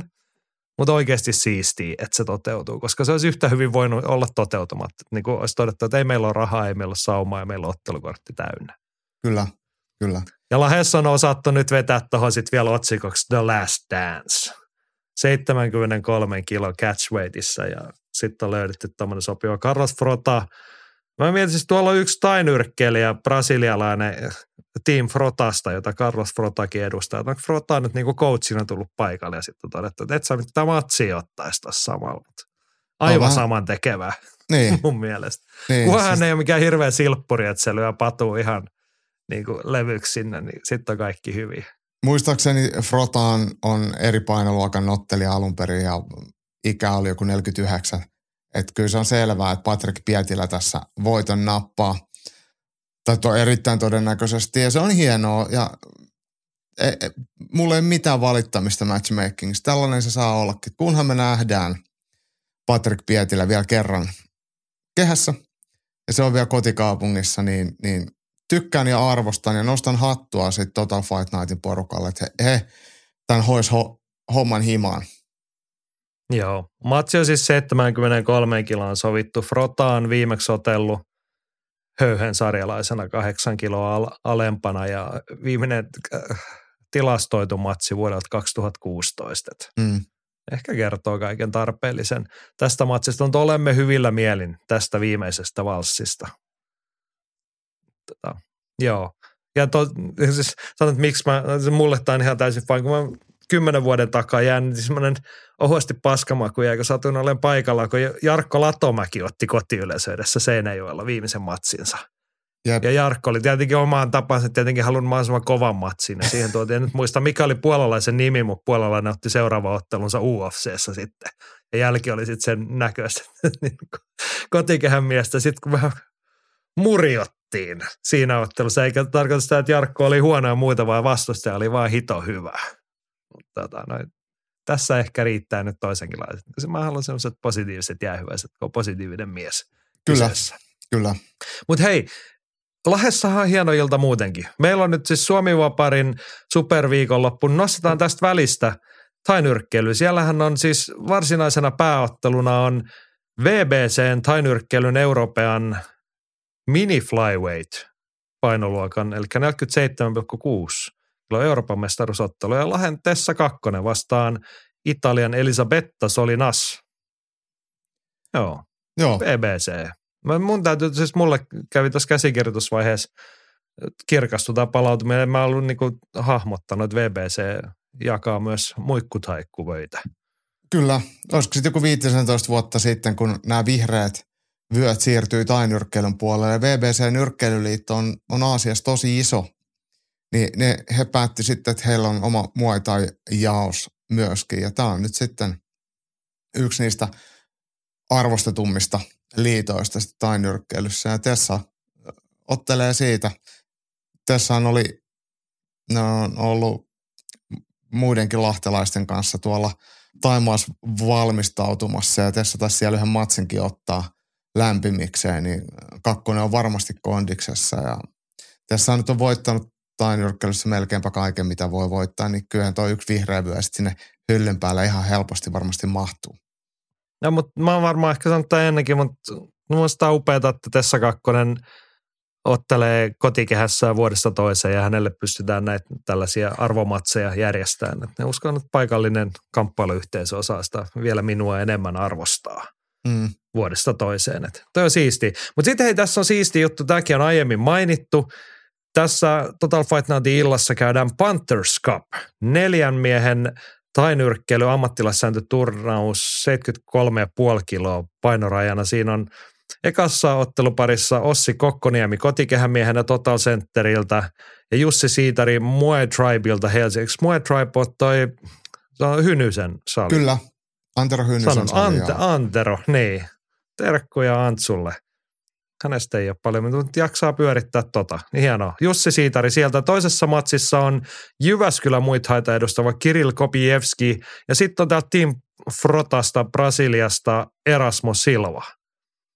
Annetaan meidän kehälajien kirjeenvaihtajan kertoa. Antti Sarjola toteaa, että Total Fight Nightin Panthers Cup-turnauksessa ottelevat siis Ossi Kokkoniemi, Kirill Kopievski, Jussi Siitari ja Brasilian Erasmo Silma. Tämä on juuri oikea tapa tehdä turnauksia. Kukaan ottelijoista ei ole ihan Suomen huippua, vaan juuri siinä alapuolella.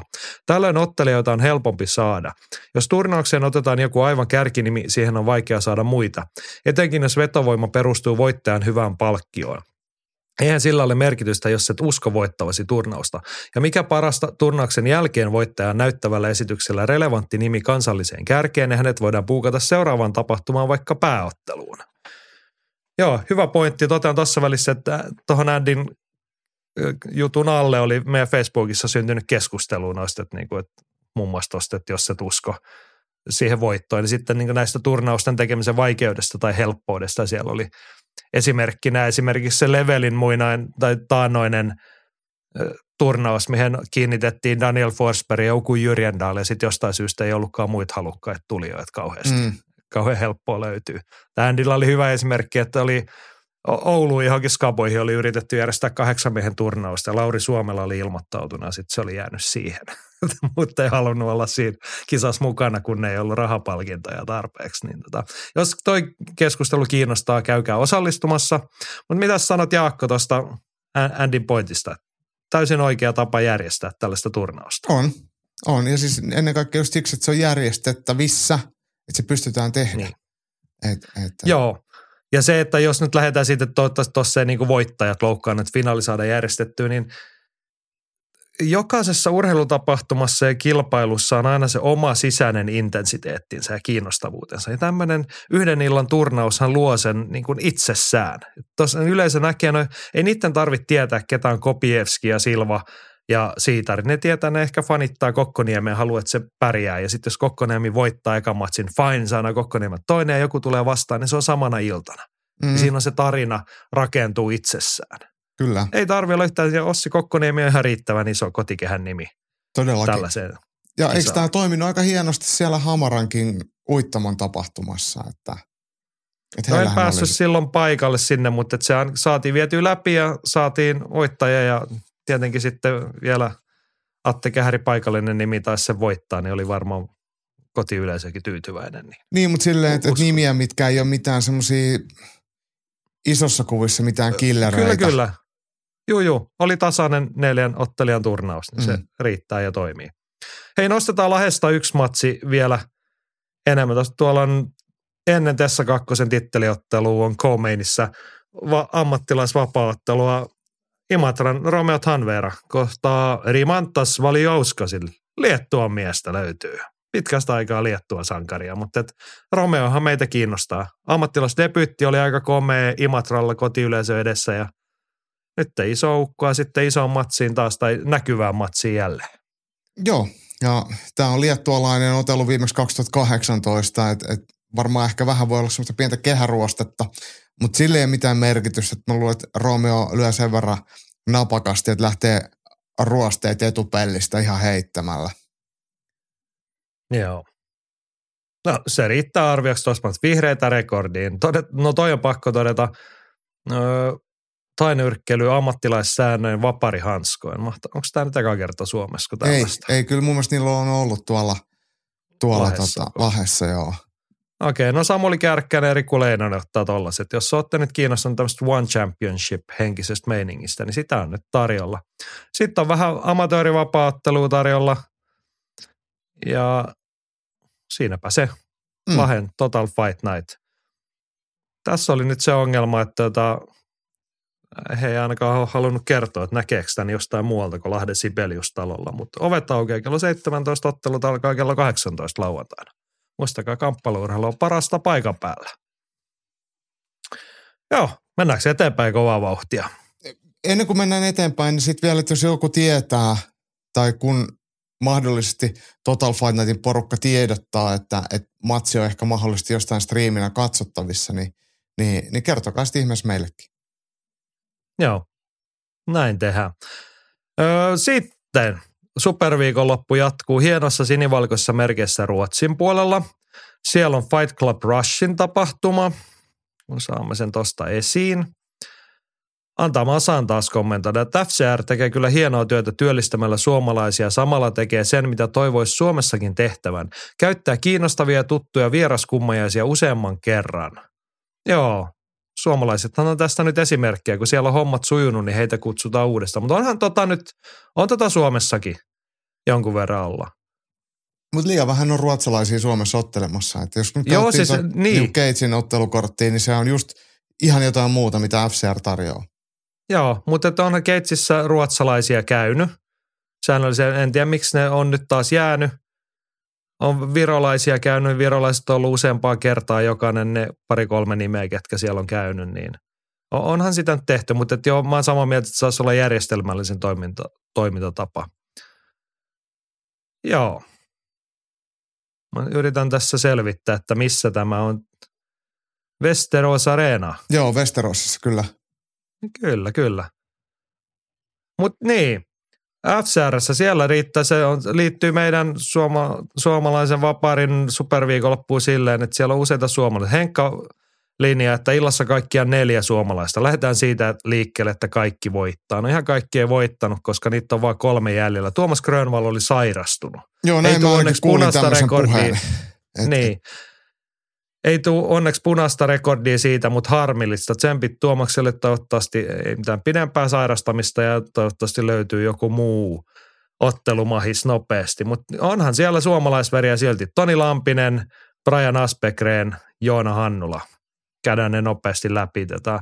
Toni Lampinen on luonut mainetta ja saavuttanut rakkautta Ruotsissakin ottamalla rajuhkoja taistoja. Nyt hän ottaa Christian Stigenbergia vastaan, Ruotsin miestä vastaan sitten siellä. Mitäs me odotetaan tästä? No peruslampista, että et varmaan rohkeita ottelemista ja vaikka ollaan ihan sikahyviä painiin, niin sitten lähdetään ottaa nyrkkihippaa. Stigenberghan mm. on, on superiorin puolella ottanut Niko Skumbeckia vastaan ja Skumbek sen voitti. Ni, niin, niin tästä voidaan jo tehdä semmoinen helpohko esimerkki, että, että kyllä se on ihan, ihan hoidettavissa myös sitten Lampiselle, että, että ihan tasainen ja hyvä ottelupari. Että, että, että kyllä ruotsalaisetkin on nähnyt sen, että Lampinen on kunniallinen, mutta, mutta ei liian vaarallinen. Niin. Tota, Stigenberg on kuitenkin Skunbekin kanssa, joka ei mitään hissuttelumatseja ota, niin ottanut täyden ja hävisi pisteen silloin. Hänellä mm. on kolme matsia. Fight Club, Fight Club Rushissa niistä kahdesta tyrmäysvoittoa. Et ei tässä, mä luulen, että hän ei ole vetämässä kardia hakemassa jalkalukkoa. Tämä on aika, aika selkeä oletus. Turvallinen veikkaus. On. On. Myönnän, oli vähän pelkurimainen veikkaus, mutta tota, tässä lyödään jommat kummat lamput pimeäksi, eikö vaan? Mä uskon näin, mutta, mutta mä myös uskon, että lyödään aika pitkään. Että tämä ottelu, kumpikaan ei ole semmoinen, miten nyt voisi sanoa, semmoinen niin ihan yhden lyönnin tyrmää. niin, niin varmaan, varmaan saadaan katsoa tätä moukarointia sitten vähän pidempäänkin. No niin, ja kyllähän se meille kelpaa, vaikka sitten jossain kohtaa alkaa tehdä pahaa, jos se kestää niin kuin turhan pitkään. Mm. Joo, mutta sitten hei, toinen suomalainen, sulle hyvinkin tuttu Brian Aspekreen lähtee sinne ja ottaa keskisarjassa. Joo. No, mä, siis, me ollaan varmaan joskus, ollaanko me puhuttu tästä? Mun mielestä Braikku ei ole hirveän iso koko niin kuin raamikas. Et, onko siellä niin kuin ollutkin sitä kiristämisen varaa vai meneekö tämä nyt vaikeaksi tämä 84? En mä usko, että se menee vaikeaksi. Braikku on amatöörinäkin mun mielestä ottanut jossain 84 että et mukava elämä ja – ja hotdogit vaan maistuu, niin sitten sit se paino nousee. Mutta nyt Braikko on aika, aika hyvin ollut painot alhaalla ja mun mielestä tuo 84 varmaan tulee menee ihan, ihan tai pitäisi mennä ihan heittämällä. Et nyt en ole kyllä muutamaa viikkoa miestä nähnyt, mutta, mutta ainakin kuulopuheiden mukaan kaiken pitäisi olla ihan, ihan hy, hy, hyvällä tolalla. Tämä vastustaja, tämä Ebrima Fall, niin, niin, niin on pystyottelija ja sitten taas tosi pitkä tähän painoluokkaan. 193 ja Reach 20, mutta niin. ei taas osaa painia ollenkaan. Niin, niin tota, sehän on se juttu, että lyhyt ja räjähtävä Aspergren varmaan vie matsin aika nopeasti mattoa ja hoitelee sitten siellä. Tämä on se Joo. Ebriman Fall, Ruotsin miehiä, mutta Gambian lipuilla hän näyttää kuvassa sieltä, että hänelle 84 kiloa saattaa tehdä vähän tiukkaa tai aika mm. ison kokoinen karju. Eli pistetään mut... ukko ketoon ja painitaan voittoa. Joo, kyllä. Ja me ollaan jo mietitty salilla, että onkohan tämä Ebrimo Faali, onkohan tämä Suomessa ottelevan Badu Faalin sukulainen. Badullahan on, on gambialaiset juuret ja sama sukunimi. Mutta taitaa No, oikeasti olla aika yleinen tek- suku, sukunimi. Niin, sanoin, että varataan nyt hetken aikaa taas näitä etnisiä yleistyksiä tämmöisen nimipohjaltakaan. Ei, Ei, kyllä Badun kanssa Suoma- juteltiin, mutta muista Badu sanoi itse, että, että jos mä nyt ihan väärin Aa. muista, että Faal on, on, Niin, on tosi yleinen nimi. no okei, että sitä on siis oikein kysytty ja selvitetty. No sitten tämä oli Joku Badu käy kuitenkin, se on melkein aina, aina munkin reeneissä joka viikko, että kyllä mä Badun kanssa juttelen viimeksi eilen. No niin, no niin. Selvä, selvä. Okei, mutta hei kolmantena suomalaisena tuolla Joona Hannula GPLtä vastassa Raymond Johansson. Raymond on kuitenkin ruotsalainen. Joo, Joo. Mitäs me odotetaan Joona Hannulalta? Muuta kuin vihreitä rekordin. tiet- no kaasu pohjaa vaan, ei mitään hissuttelua, että pitää otella heti, heti niin kuin alusta asti itse varmasti ja, ja kä- käyttää sitä osaamista ja kokemusta. Ja Hannulahan Baby Hulk lempinimi, niin ei se tule turhasta, että hän on aika parski jätkä. Että vaikka painoluokkaa höyhensarja, niin, niin siinä on yhtä paljon lihasta kuin, kuin tota Ilir Latifissa, niin, niin se, on- se on väkevää. Joo. Ja Hannullahan nähtiin lokakuussa Karelia Fightissa siellä parin minuutin iltapuhde ja heel hook lopetus. Niitä nähdään ihan liian vähän vapaaottelussa nykyään, mutta osasimme arvostaa kyllä tällaista. Kyllä. Joo. Vastustajasta ei mitään kärryä. Mä en tiedä, tarviiko ollakaan, mutta tota. Niin. muuta kuin yksi, sama. yksi listalla. Ihan sama. Pistää Joona homma pakettiin. Niin tota, puhutaan sitten jälkeenpäin. Katsellaan nauhalta tai mi- miltä se näytti. Joo.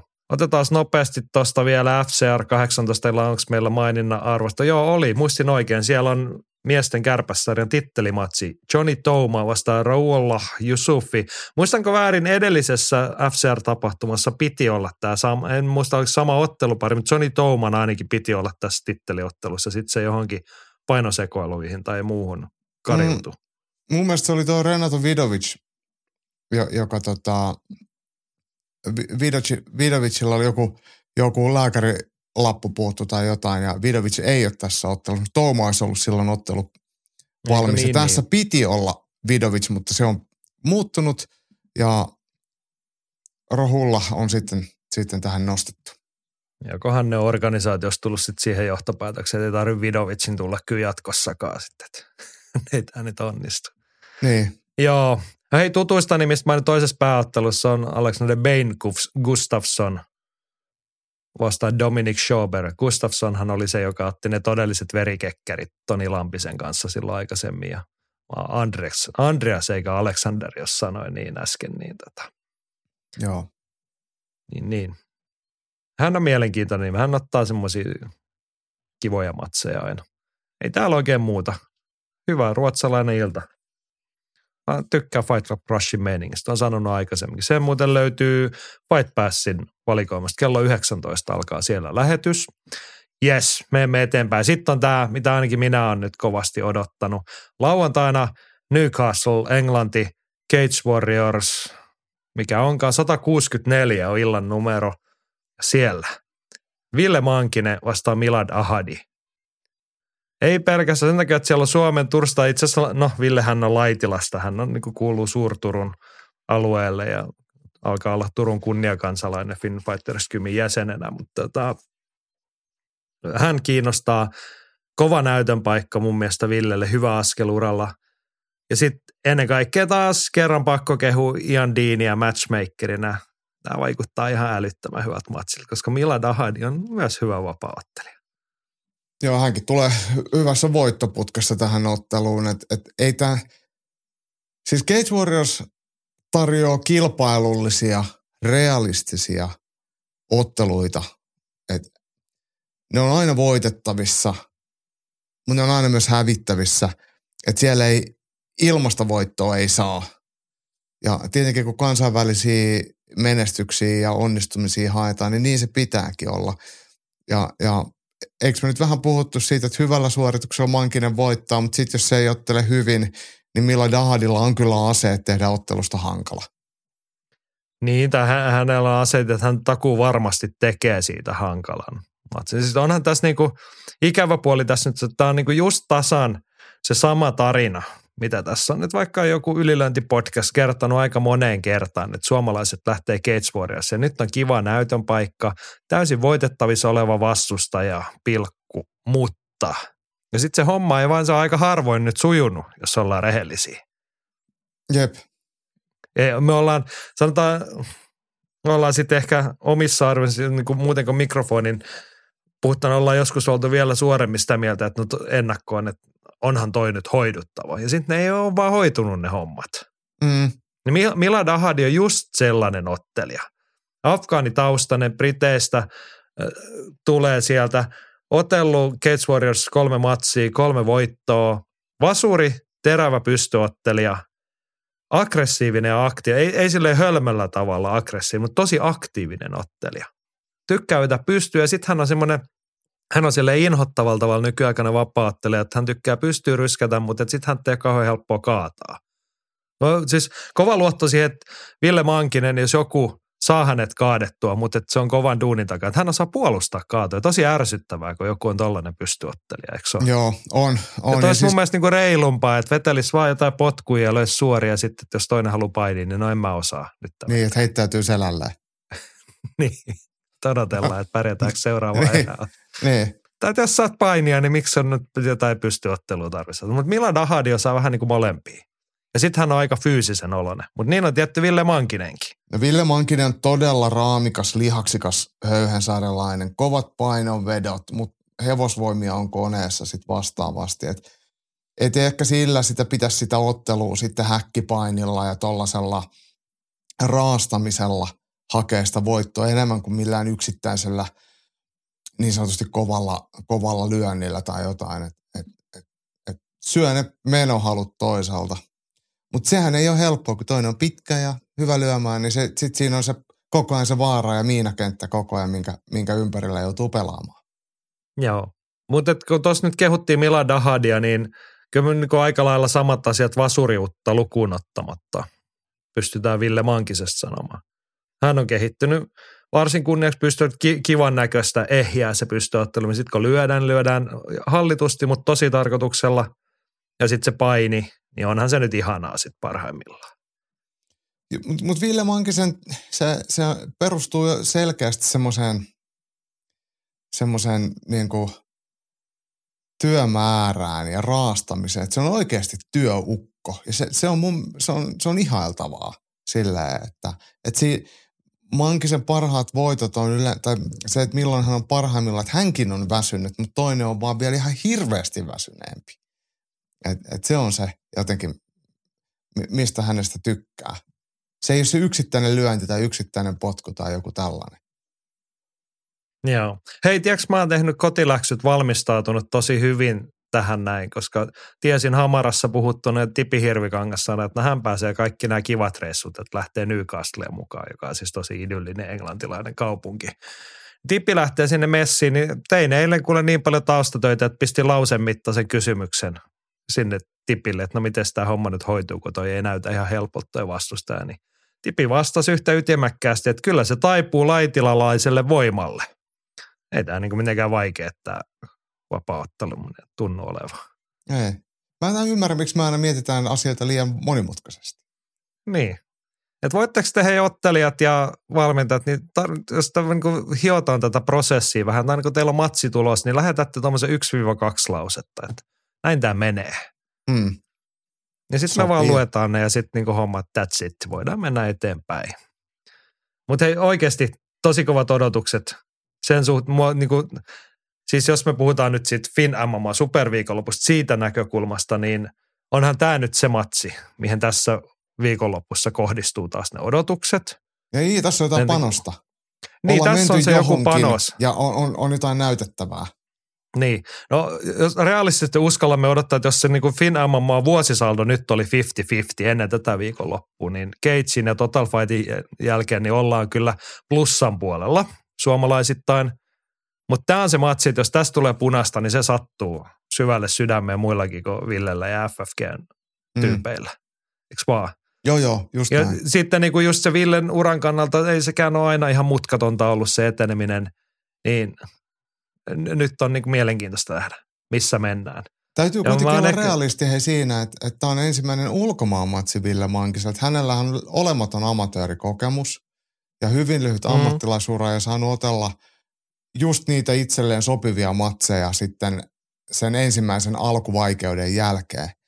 Niin, Mm. niin nyt, nyt ei olla niissä koti, kotikehissä ja tutuissa ja turvallisissa ympäristöissä, niin nehän kaikki aina vähän vaikuttaa. Toisiin ihmisiin ne vaikuttaa tosi vähän, toisiin ne vaikuttaa negatiivisesti, toisiin ne vaikuttaa positiivisesti.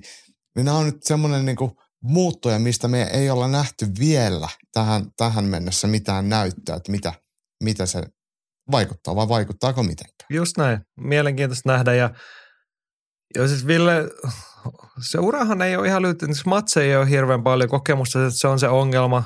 Mutta kyllä sitä pitkään on sitä reenitaustaa ja niinku hauduttelua. Ja yksi semmoinen mielenkiintoinen aspekti, kun tätä on tässä niinku suhteellisen läheltä saanut siusta seurata, niin musta on joskus aina tuntunut nuoren miehen kannalta pikkasen kohtuuttomalta toi, että kun hän, no, hän on siis tullut tutuksi silleen, että hän oli tai on ollut Tom Niinimäen suojatti ja niin kuin reenikaveri. Ja sitten on niin kuin jengi alkanut puhua Stoneface 2.0 ja nykyään se on Goat Mankinen. Niin Mm. jotenkin tämä on niin kuin hiukan kokemattomalle nuorelle miehelle ollut tuntunut kohtuuttomalta se taakka, jota harteille on aseteltu. Niin, mutta on se niin kuin samaan aikaan se on inhimillisesti kiinnostavaa nähdä, että miten nyt niitä lupauksia taas sitten lunastellaan, kun nyt on sellainen paikka, että sillä on jotain merkitystä. Aivan. No, Jaakko, mitä tulee? Grindivoitto kolmeren jälkeen. No sehän kelpaa. Siis se, nyt tässä kohtaa kelpaa ihan just se grindivoitto ja se, että joku suomalainen menee Case Warriorsia ja voittaa. Mm. Ja kyllä jos Ville Mankinen pääsee grindaamaan kolme erää, niin ei se näytä edes huonolta. Sitten me ollaan kyllä ihan vakuuttavia asioita äärellä, eikö vaan? Joo, kyllä se, aina kansainvälisessä kehässä voittaminen, niin se on aina, aina, aina hyvä asia. Joo. Ville Maankinen vastaa Milad Ahadi siis Cage Warriors 164. Ja ylilöntiperhekin on kommentoinut. Masa toteaa, että ihana, että maailma näkee pian, ettei Turussa turhaan ole jo vuosia supistu Mankisesta. No ei ole ihan pelkästään supistu, mutta tuossa se on. Täällä on niinku, Turussa ollaan niitä odotuksia kasattu. Henkka toteaa, että nyt on hyvä paikka näyttää, mitä osaa ja viedä oma nimi maailmalle. Hirveän hyvin ei ole tämän vuoden suomalaisten esitykset mennyt Briteissä, mutta nyt on vihreää luvassa. Et ei Ville mitään paineita, mutta et sun varas nyt on tää, että miltä se näyttää. Mm. Miten se oli, oliko Omran Shabanilla Gates Warriors-matsi jo kalenterissa? Ei mun mielestä ollut. Ei, En ainakaan oli, kuullut. Oli vaan jotain niin kuin epämääräistä puhetta, mutta ei ole sit varmistettu. Okei, mutta hei, Englannissahan tapahtuu suomalaisittain muutenkin. Mennään tota amatöörivapaattelun puolelle ja Northamptoniin East Midlandsiin. Siellä on Battle Arena 78 tapahtuma. Siellä ottelee Jenna Horto. Joo, Masa oli Hmm. tähänkin kommentoinut. Minusta on ilahduttava saada Horto takaisin kehiin. Tuosta voitto ja hyvä olisi koittaa, miltä pro-kehät näyttää. Joo, kaivetaan Mun se nyt esiin, että mikä se oli se vastustaja. Lindsay Payne 320 listalla. Ja tässähän on siis panoksena Battle Arena MMA-promotion Korsisarjan amatöörimestaruus. Vyö, Kyllä. erikoistouhuu. No kun Briteissä on tämmöistä kaiken maailman sekoilua, että siellä otellaan, amatöörit ottelee ilmasuojia ja menee vähän ristirasta. Siellä ei välttämättä ole ihan semmoista yhteneväistä säännöstä, vähän sama kuin Jenkeissä. Niin tämä on yksi, yksi ilmentymä siitä. Joo, ja siis koko iltahan on pelkästään amatöörimatseja. Silleen olisi mielin. En yhtään tiedä näkeekö tätä jostain YouTubesta tai muualta, mutta kertokaa taas, jos näkyy. Ehkä mielenkiintoinen nyanssi se, että kun nyt tällä viikollahan on Tiranassa amatöörien vapaat tulee MM-kisat, niin jos se kun Jenna Horto nyt jonkinmoisen tauon jälkeen on jatka, tai jatkaa amatöörinä, niin kuin tästä ottelusta näkee, niin tämä on nyt se valinta, eikä MM-kisat. Niin, Koska eikö Jenna Horto nyt niin kuin arvokisamitalistina olisi sitten kuitenkin ollut meille mitalitoivoa MM-kisoihinkin. Enkä mitenkään siis nyt kyseenalaista hänen valintansa. Tuosta ehkä joku kokemus karttuu ja joku pieni tilipussikin, en tiedä. Saaks näinpä. Ja siis mä, mulla on ollut sellainen käsitys vähän, olisi sinne ammattilaishäkkeihin ää, tavoitellut tai katsellut jo, että mi, mitä sieltä löytyy. Että, että toi amatööri turnaukset olisi nähty. Ja ehkä tämä nyt on ollut sit se, mitä on ollut tarjolla. Ja mun mielestä Jennalla oli tässä joku loukkaantuminen alla. Niin, niin ehkä, ehkä noi sitten noi turnausjutut on, on sitten mennyt. Mut, mutta tämä on varmaan sitten askel siihen, että, että kohti ammattilaisuutta.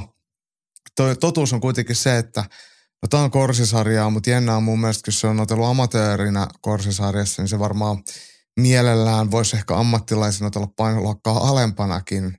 Niin, niin, Eli atomisarjassa. Matse, niin, niin, niin, niin niitä varmaan on aika hir, hirveän vähän niitä mahdollisuuksia. Niin. niin, niin tota. Mutta mut tämä on ihan, ihan puht, puhdas spekulaatio.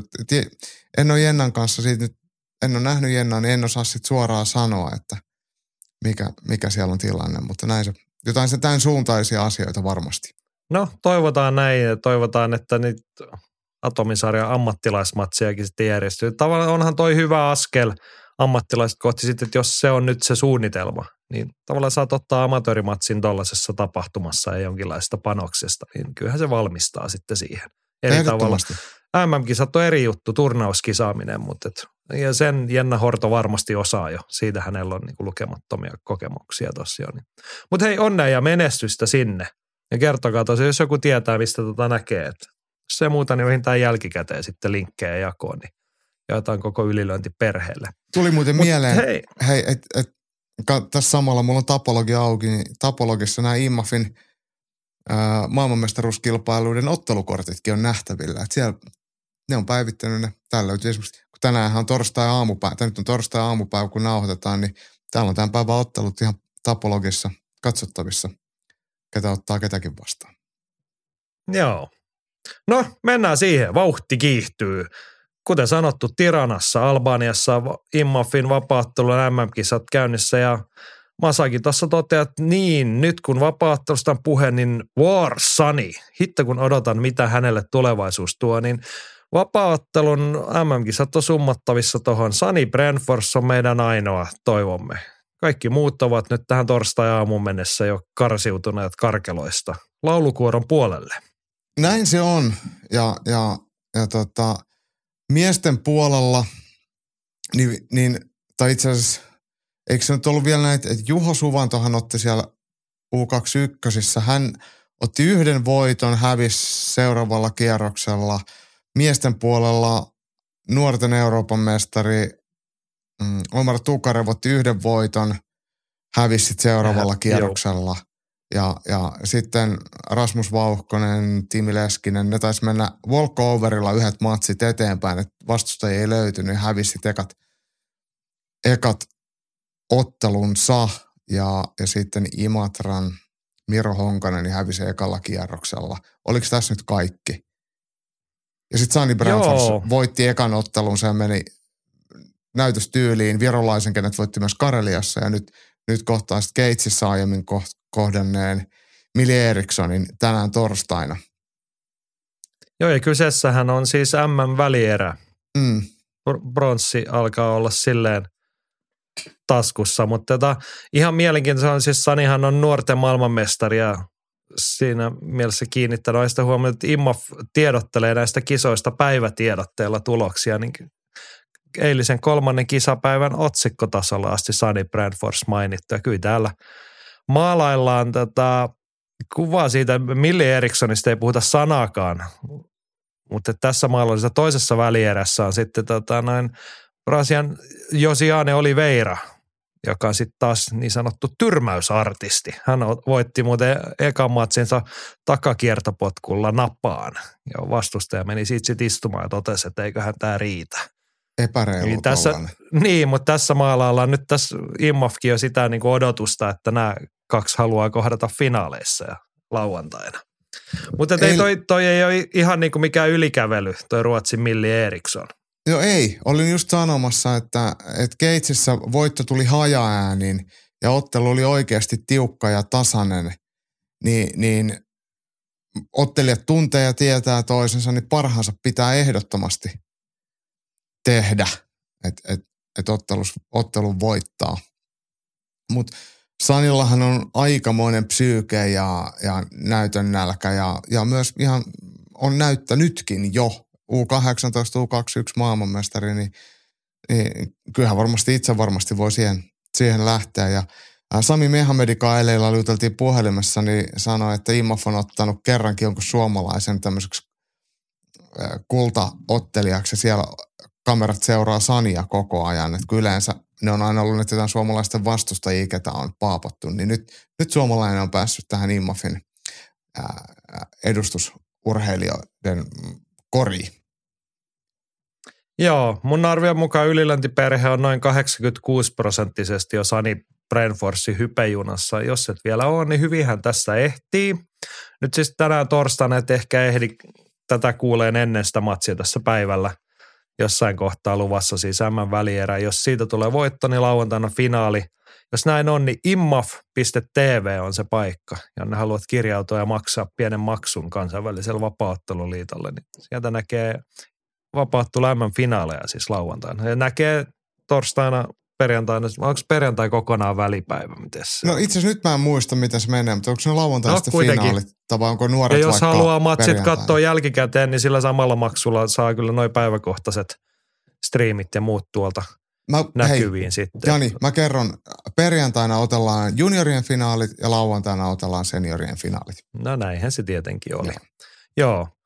Hienosti. Toivottavasti meillä on mitalikahvia keiteltävänä sillä saralla lauantaina, mutta mitalikahvihän keitellään kyllä viikonloppuna ihan takuu varmasti, koska potkunyrkkeilyn MM-kisat on myös huipentumassa ja kehälajien kirjeenvaihtaja Sarjoilla kertoo, että potkunyrkkeilyn MM-kisat Portugalissa ovat lähteneet käyntiin mukavasti.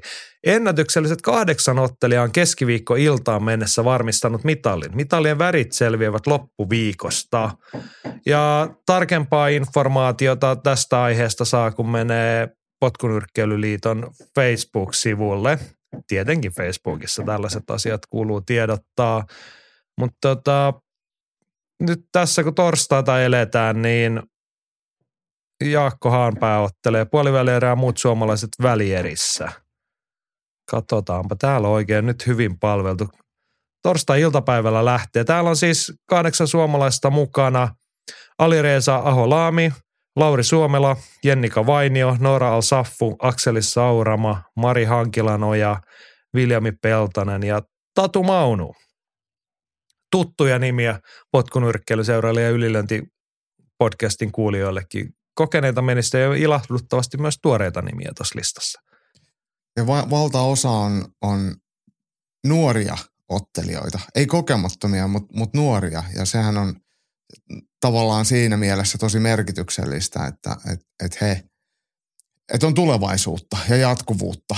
Että et, tota, et siellä ei ole vain jotain vanhoja partoja pööpöilemässä. Ja näähän näkee Joo. YouTubesta Vakon, you, you, oliko se nyt Vako Kickboxing ja YouTube, niin sieltä löytyy kaikki matsit ja sieltä löytyy myös, mehän katsottiin sunkaan vähän musiikkikataa jo – se oli se, mikä sua kiinnosti. Tehdä vähän kuperkeikkoja ja heilutella niin, jotain siis mä yritin ehdottaa, että e, yritin ehdottaa, että sä voisit tehdä Ylilänti-studio kisastudion, koska jengi haluaa kuitenkin katsoa tällaista, kuunnella sun selostusta siihen kaupan päällä. Niin make it happen. Joo, mä en ymmärrä, hei, miten ne on potkunyrkkeilyssä, mutta, mutta se on rahastusta ja kai, joku niitä, kai niin kuin johonkin niiden pitää päästä ihmistä esiintymään.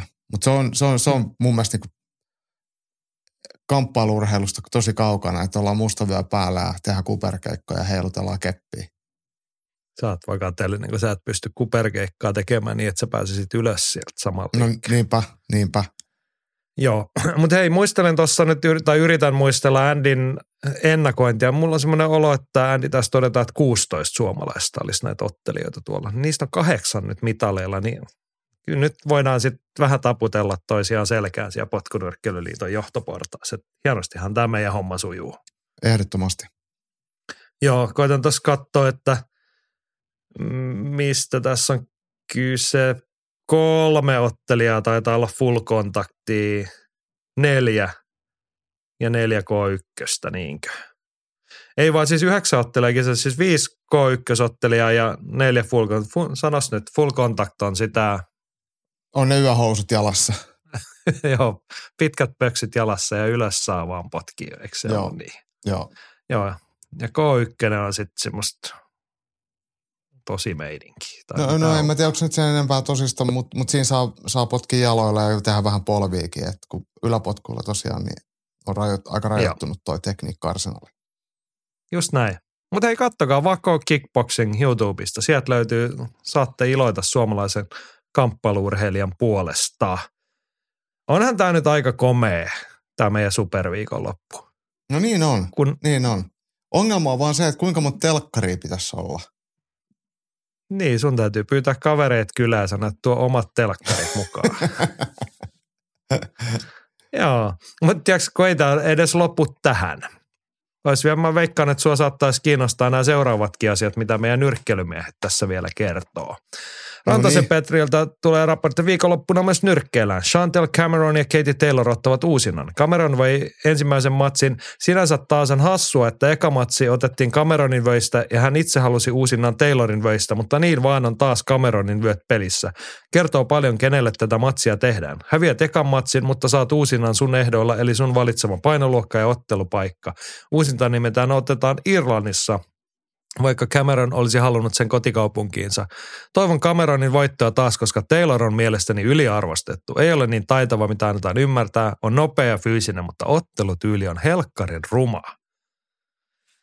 Joo. Chantal Cameron otteli hienosti Katie Tayloria vastaan. Katie Taylor näytti lähinnä hämmentyneelle edellisessä ottelussaan. Et, et, ää, ja se, mitä Henkka tuossa sanoi, että, että tota, et pitäisi saada Cameronin ää, ka- kotikaupunkiin ottelu näin, niin Matchroom Boxing, joka on Katie Taylorin promoottori, niin se on se, ketä tämän rahoittaa tämän shown. Niin, niin totta kai se, he määrää, että, mitä, mitä tehdään.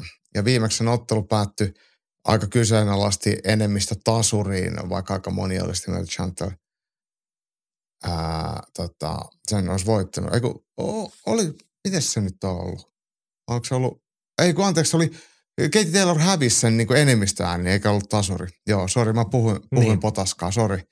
Vaan se oli enemmistö, enemmistöäänin, Chantal Cameron se voitti. Mutta ne pisteet oli kuitenkin ihan, ihan tota, hyvinkin yllättävät, että et joku oli saanut sen sitten vielä tasan. Että et se oli aika mielestäni selkeä läpi ottelun, että kuka sitä vei. Joo. Jos uusintaotteluista nyt innostumme, niin onhan tässä silloin, siis Katie Taylor on aika lailla kaiken voittanut urallaan, näin voi sanoa. Mm. voitosta voittoon ja kunniasta toiseen, niin mun mielestä on mielenkiintoista nähdä nyt kokeneella ottelijalla, että tuli tollainen takaisku, niin kuin sanoit, ei ollut helppo matsi millään tapaa, ja varmasti urheilija itse tietää sen kaikkein parhaiten. Niin kiva nähdä, että löytyykö nyt, onkohan niin suuri mestari, että löytyy joku lääke siihen, että viimeksi meni homma pieleen ja nyt mä korjaan ton. Ja Mä en luota hänen ammattilaisvalmentajaan tai hänen valmentajansa ammattilaisuudessa. Että et, et se ei välttämättä okay. ole yksin riittävää, että siellä on semmoinen pelkkä kuntovalmentaja. Toki siis valmentaminen on muutakin kuin semmoista niin kuin nimellistä arvoa, että sillä on paljon sosiaalista merkitystä. Mutta jos me ollaan niin kuin katsottu, että mitä Katie Taylor on tehnyt ammattilaisen, minkälaiseksi hän on tullut, ja nyt tavallaan tie on noussut pystyyn, kun oteltiin just tolla lailla, niin kuinka paljon sieltä löytyy sitten semmoista vaihtoehtoista reserviä sama, samalla valmennuksella muuttaa sitä, vai menikö tämä nyt vaan sitten sen, sen piikki, että oli vähän nuhan nenässä tai jotain.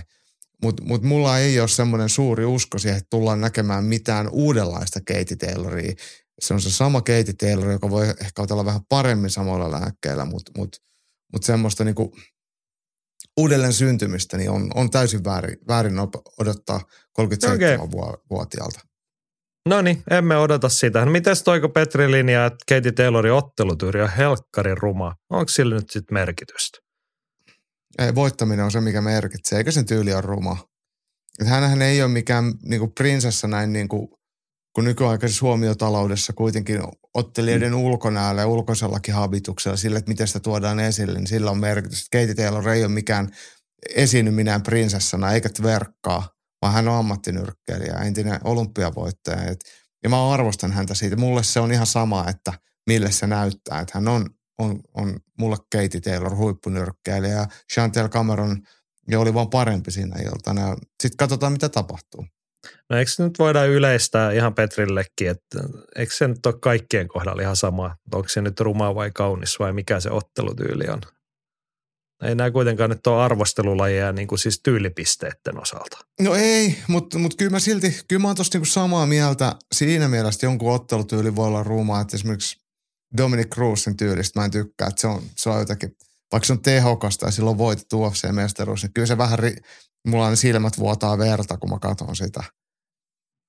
Mut, mutta okay. tota, mut, mut Katie Taylor ei mun mielestä mene siihen, siihen ää, ää, sektoriin. Mutta mä haluaisin tähän vielä lisätä tähän otteluun ja ottelijoihin, että on näitä naisia kohtaan härskiä aliarviointi, että ne ottelee 10-2 minuutin erää. Ne te, se ei ole millään lailla tämän ottelun panoksen arvoinen, eikä ottelijat pääse esiintymään arvolleen kuulumalla, kuuluvalla tavalla. Et pitäisi olla sama juttu kuin Amanda Serrano 12-3 minuutin erää. Ei tulisi tiukkaa matsia tai tasuria, vaan sitten sit se todennäköisemmin se parempi voittaa selkeämmin. Joo, samaa mieltä tosta. Ei siihen ole mitään lisättävää, joten mennään eteenpäin. Muutakin nyrkkeelle on, siitä kertoo Lappalaisen Henkka. Showtimein iso ilta on yksi heidän viimeisistä illoista, sillä ovat päättäneet luopua nyrkkeilystä, mikä on valtava sääli. Pääottelussa panoksena on väliaikainen VBCn Super Middleweightin vyö ja pääsyotteluun Kaneloa vastaan. Vastakkain David Benavides ja entinen ylemmän välisarjan sekä keskisarjan mestari Dimitrios Andrade. Moni pitää Benavidesia isona suosikkina, sillä hän on möylinyt lähes kaikki kesken. On nopea kaveri, volyymilyöjä sekä real beast. Erä ja isku iskulta syö kaverin. Andrade on enemmän pisteottelija, jolla on outo tyyli, mutta toimiva. Herra on ollut mestari ja on 36-vuotias. Tämä on eka iso matsi hänelle. Treenien perusteella on luonut oikean taktiikan, eli pyrkii nopeudella ja liikkeellä voittoon. Benavidesin jalkatyö on heikkous, mutta on, on taas hiton ulottuva. Superhyvä matsi, liputan ja pistein. Toisessa pääottelussa Davidin velipoika Jose, Jose Benavides Jr aloittaa keskisaaressa pari vuotta mielenterveysongelmien takia tauolla olleen German Charlon kanssa. Jose on kova luu, jolla on tapana blokata iskut päällä eikä käsillä. Nyt olisi mahis näyttää, mitä osaa. German on kysymysmerkki, pitkä tauko ja uusi coachi. Jos on yhä entisellään, niin voittaa. Ja Petri oli tuohon kommentoinut ennen kuin sä saat arvioida. Ison veden takana Benavidesin veljeksi ottaa isot matsit. Jose kohtaa German Charlonen tulee kärsimään uransa kolmannen tappion. David kohtaa Andrasin ja ottaa uransa isoimman päänahan ja jatkaa tappiottomana kohti unelmaottelua Kaneloa vastaan. Joo, menikö nämä nyt niinku ristiin nämä arviot? Ää... Siis Heikka on sitä mieltä, että Andrade Joo, voittaa meni. ja Petri toisinpäin –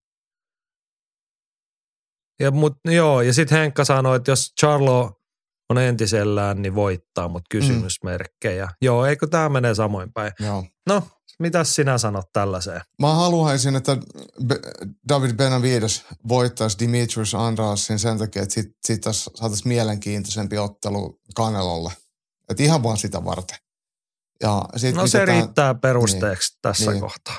Niin, ja sitten Charlo ja Benavides Juniorin ottelu, niin, niin ää, oikeastaan mulle sille kumpikaan ei ole hirveän tärkeä ottelija, mutta kyllähän ehkä enemmänkin odotan hyvää ottelua, tapahtumarikasta ottelua ja molemmat on kuitenkin hyviä. Niin, niin silleen tasasta ja kilpailulla sitten molemmat pääsivät onnistumaan ja sitten lopulta, että kumpi voittaa, niin se on mulla tässä kohtaa vähän sama. Näin. Joo, tuossa oli Henkalta toi tärkeä huomio Showtime. Ollaan me tästä puhuttu, mutta on, miten se nyt oli, lopetetaanko koko Showtime vai lopetetaanko ne vain nyrkkeily, mutta joka tapauksessa. Niin ja be, Hommat ka- kaikki kamppailuurheilut, vapaatteluhan jää sieltä veke kanssa. Eli niin, mutta aika, aika iso, mutta varsinkin niin nyrkkeilyn osalta mm-hmm. melko iso markkinamuutos. Koska on. Showtime, paitsi kun nyrkkeily on aika isoa pricefighting business Jenkeissä, niin – Showtime itsestään niin promotoivana tahona, niin nehän on maksanut muun muassa Kanelolle ihan niin merkittäviä otteluja. Ne on monelle muullekin, mutta että sitä rahaa on myös niin ollut liikenteessä heidän kauttaan. Jep. Ne on mielenkiintoista nähdä, miten se pieni, pieni markkinatyhjä sitten täyttyy. Ja mitään muuta ei olekaan sitten mielenkiintoista nähdä, koska Showtime-ilto ei meillä taida niin kuin laillisin keinoin mistään nähdä. Joo, en mä ainakaan tiedä, mistä sen saisi katsottua. Joo, nyrkkeilyn saralla Cameron vastaan Taylorilta näkyy Dazonilta lauantaina kello 21 alkaen ja oletamme, että kun Briteissä otellaan, niin meidän aikoihin 12 ja yhden välissä aamuyöllä pääottelijat kehää. Näin, näin se yleensä menee, joo. Näin. Ja hei, kerrataan vielä superviikonloppu. Suomi-Vaparin superviikonloppu. Keitsia voi katsoa, jos et pääse paikan päälle Helsingin kulttuuritalolle, niin Viaplayalta kello 18 alkaa lauantaina. Total Fight Nightista ei tietoa, siellä alkaa kello 18 Lahden Sibeliustalolla matsit. Sitten kotikatsomoihin Fight Club Rush ja UFC Fight Passilla lauantaina kello 19. Siellä oli kolme suomalaista.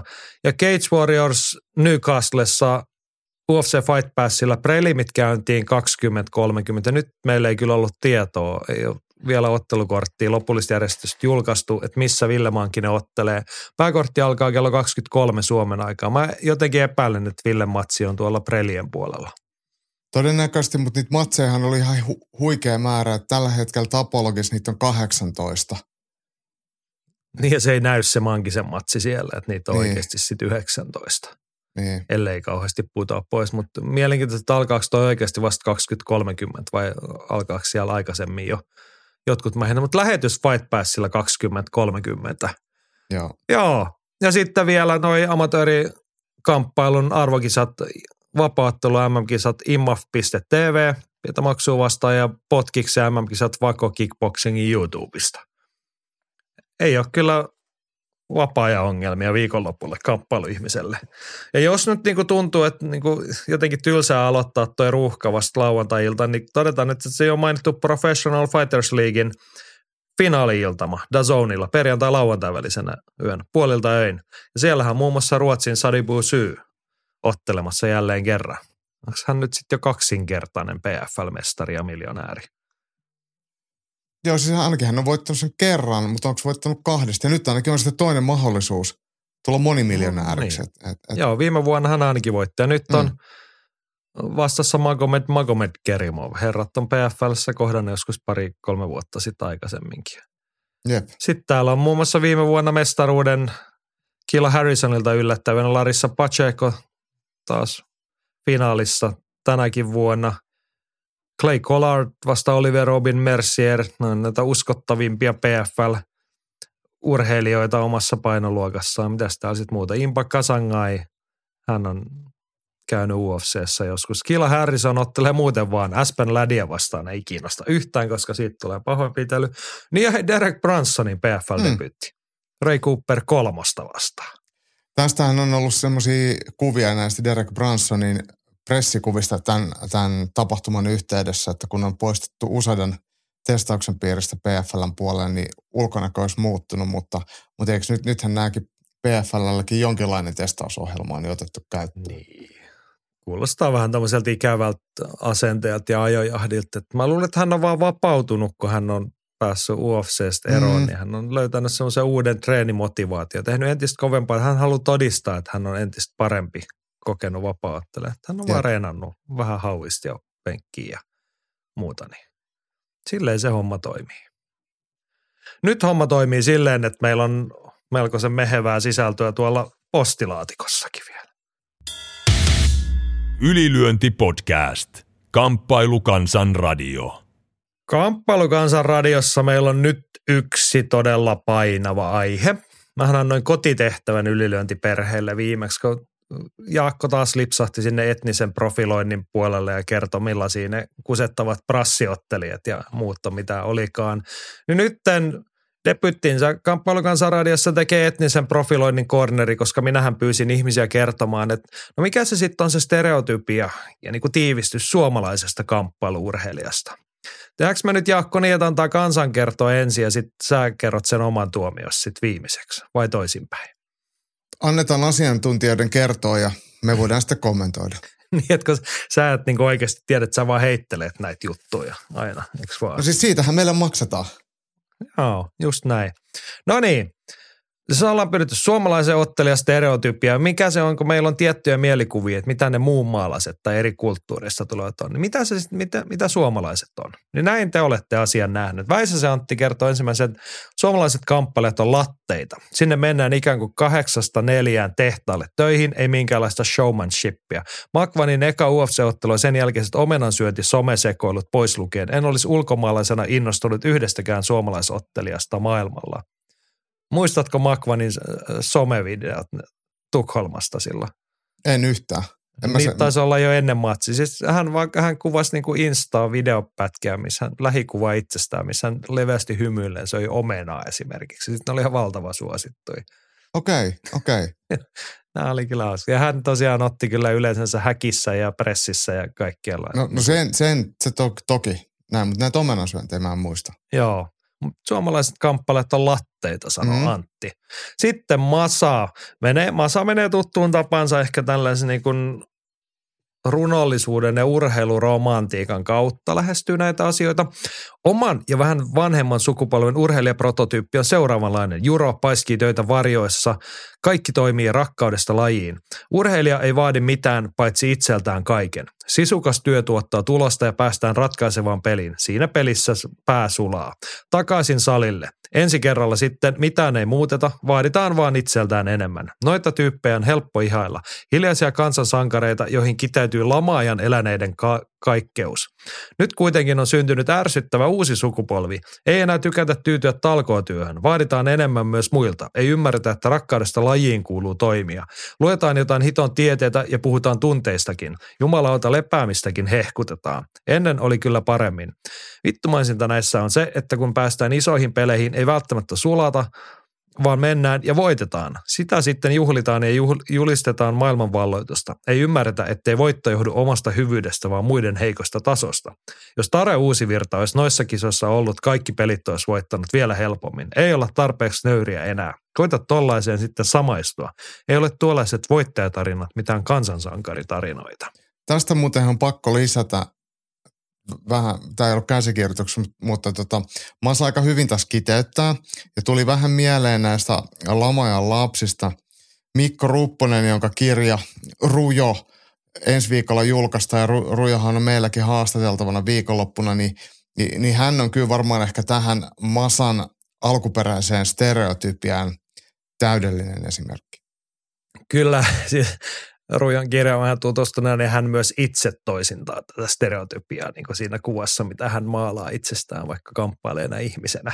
Mm. niin kuin, toihan niin kuin Masalalla oli tietenkin semmoinen niin kuin, hiukan sarkastinen kärjistys uskalla, eikä että ihan vakavissaan nyt oltu naputeltu, mutta niin kuin, kyllähän meillä on oikeasti tämmöisiä urheilijoita, jotka sitten maalaa ton vähättelevän kuvan itsestään niin. vanhan kansan malliin. Kyllä. Ja olihan tuossa uudessa sukupolvessakin sitten totuutta. No niin, mennään eteenpäin. Henkan vuoro. Sen, mitä itse olen nyrkkelysällä kiertänyt ja erilajin edustajia seurannut, niin päällimmäisenä juttuna nousee esiin klassinen sisuperkele. Loppuun asti yritetään ja luovuttaminen ei ole vaihtoehto. Suomalainen sisu. Onko se nyt se meidän klisee sitten? Mistä Kai sisu, niin, niin, että jos ajatellaan näin, että, että mitä se sisu on, niin joku voisi sanoa ivallisesti sitä, että, että sisu on sitä, että taistellaan todella kunniakkaasti ylivoimasta vastustajaa vastaan, mutta lopulta kuitenkin hävitään. Joo, ja, ja siitä kotimatkalla pistää Martti Servoa mankkaan, että mikä on, niin, kun ei taidot et, riitä. Et, että tota, mut, mut, mutta toi – mutta kyllähän semmoinen suomalainen tietynlainen semmoinen niin periksi antamattomuus ei välttämättä näy aina semmoisessa niin yhdessä urheilusuorituksessa, että minä nyt juoksen vähän kovempaa kuin toi toinen tai näin. Niitäkin on, että tuli mieleen vaikka Martti Puumalaisen niin Juudon Euroopan finaali, missä tappioasemasta revittiin tasoihin ja sitten voitto. Et siinä, siinä oli semmoinen niin osoitus sisusta, mutta mut se sisu ehkä nähdään siinä mun mielestä kaikista useiten, että ollaan aika huonoissa – tai kilpailijoihin nähden aika huonoissa lähtökuopissa ja siitä huolimatta niin, niin päästä, päästään aika pitkälle. Ja se semmoinen, se on vähän semmoinen kuin nöyrää sisua, että se ei ole aina semmoista nä, näkyvää semmoista, että, että nyt saatana mennään ja, ja, ja kaadetaan kaikki. Toki sitäkin on. Niin, hiljasta suomalaista sisua mm. myös. No mutta Mäkisen Tero ei nyt allekirjoittanut Henka arviota, että olen eri mieltä. Toki yleistyksiä nämä. Suomalainen tyytyy häviöön, kun otin kuitenkin hyvin. Ei muuta mitään harjoittelussa, vaikka nykysysteeminsä ei tuota voitollista jälkeä. Kotisalinsa kuhnari ja toisaalta sen oman kukkulansa kuningas. Ne voitot jo ottaa, jotka ovat itsestään selviä ja sellaisia otteluita pyrkii laskeskelemaan. Pois lukee mahdolliset pikapaikkaukset, joihin mennään vain häviämään, jotta voidaan sanoa, että kovan kohtasit hienosti hävisit ylivoiman edessä. Tässä pitää vielä lähes rasistisesti erotella, että jos ei ole täysin suomalaista sukujuurta, niin edellä menevät eivät päde.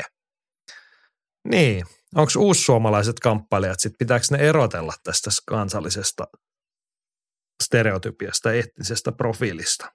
No kyllä ainakin sillä lailla pitää erottaa, tai siis voidaan tehdä ainakin erilaisia johtopäätelmiä, että et, et, et tämmöiset –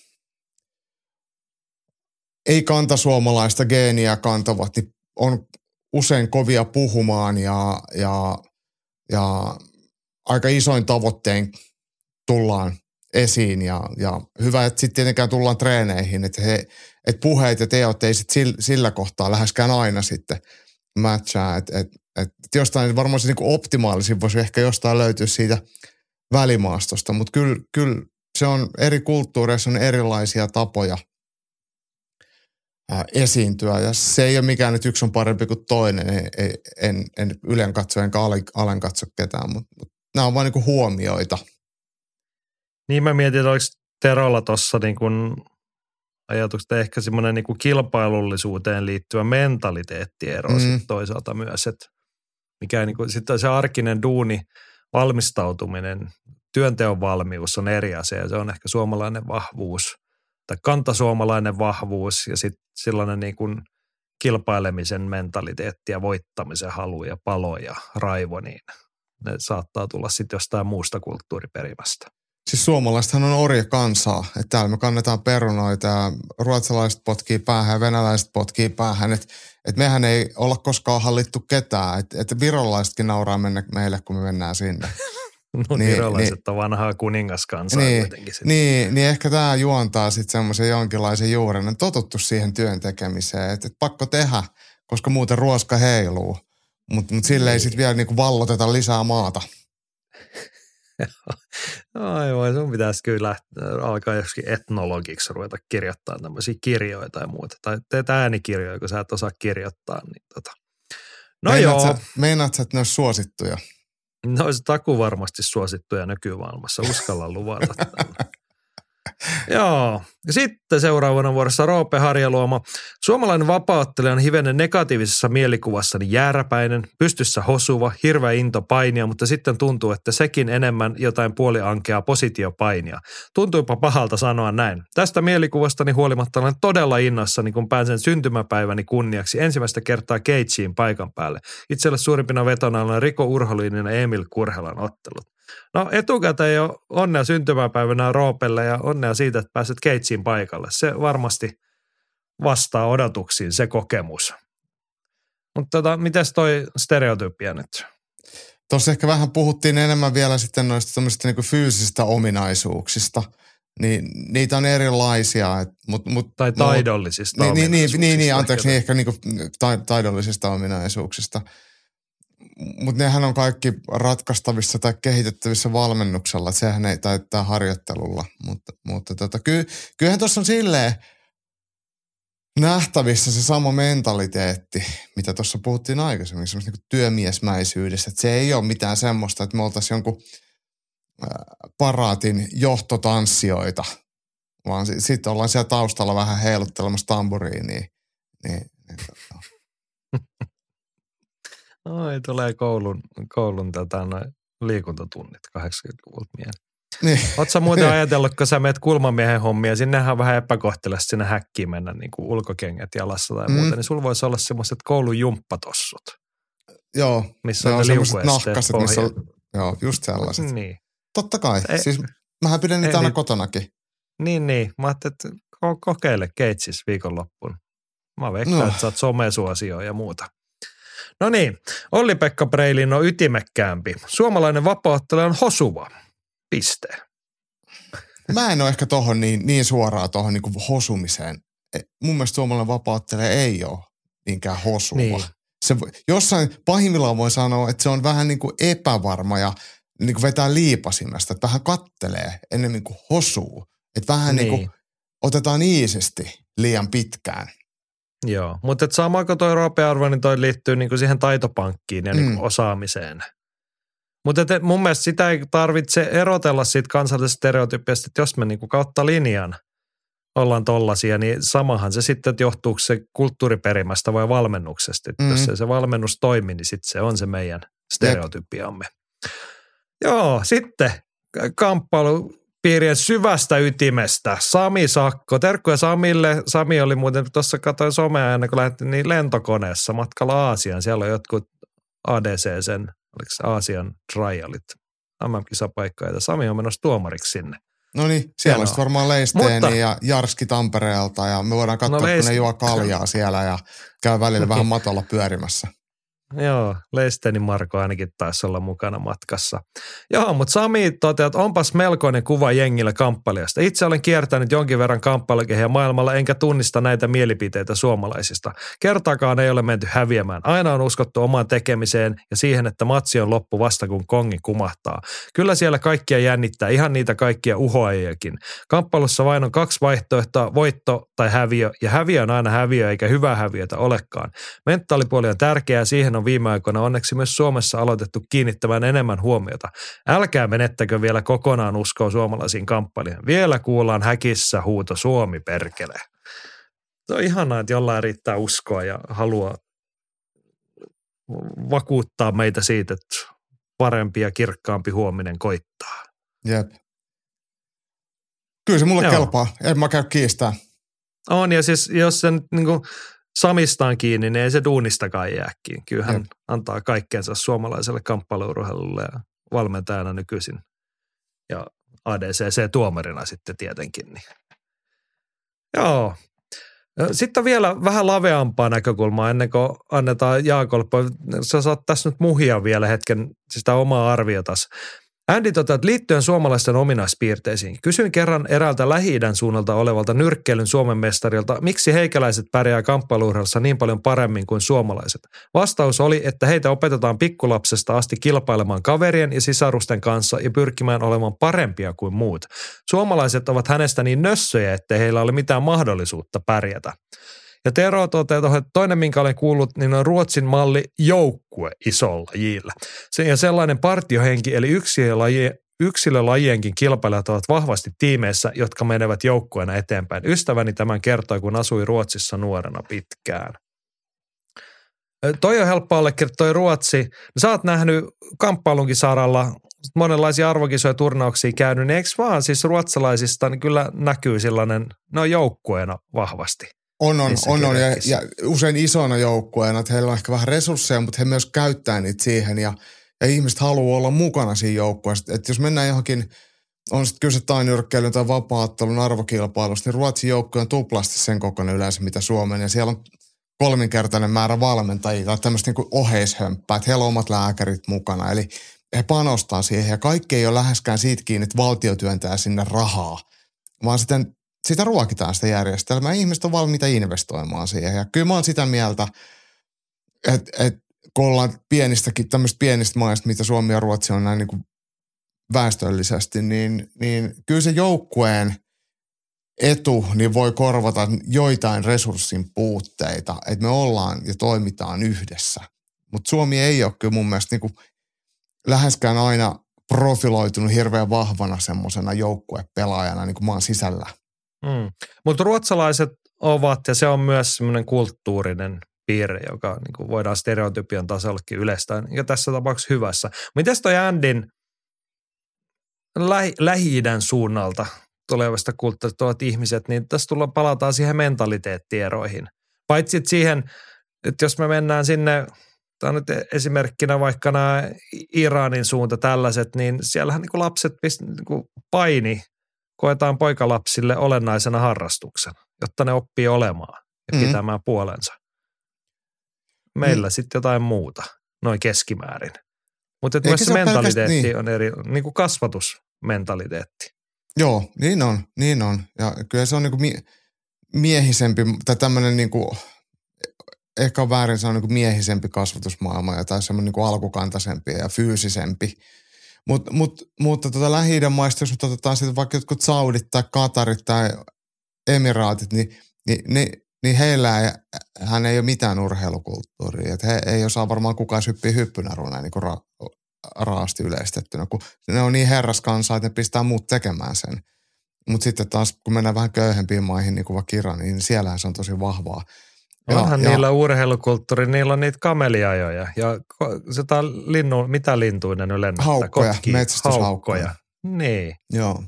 Se on vaan Ajellaan Toyota, Toyotalla tuolla tota, dyyneillä. Mutta se ei ollut siis mikään niinku haukku, mutta siis meidän kaikki lähi maat ei ole sille urheilullisesti kilpailullisia.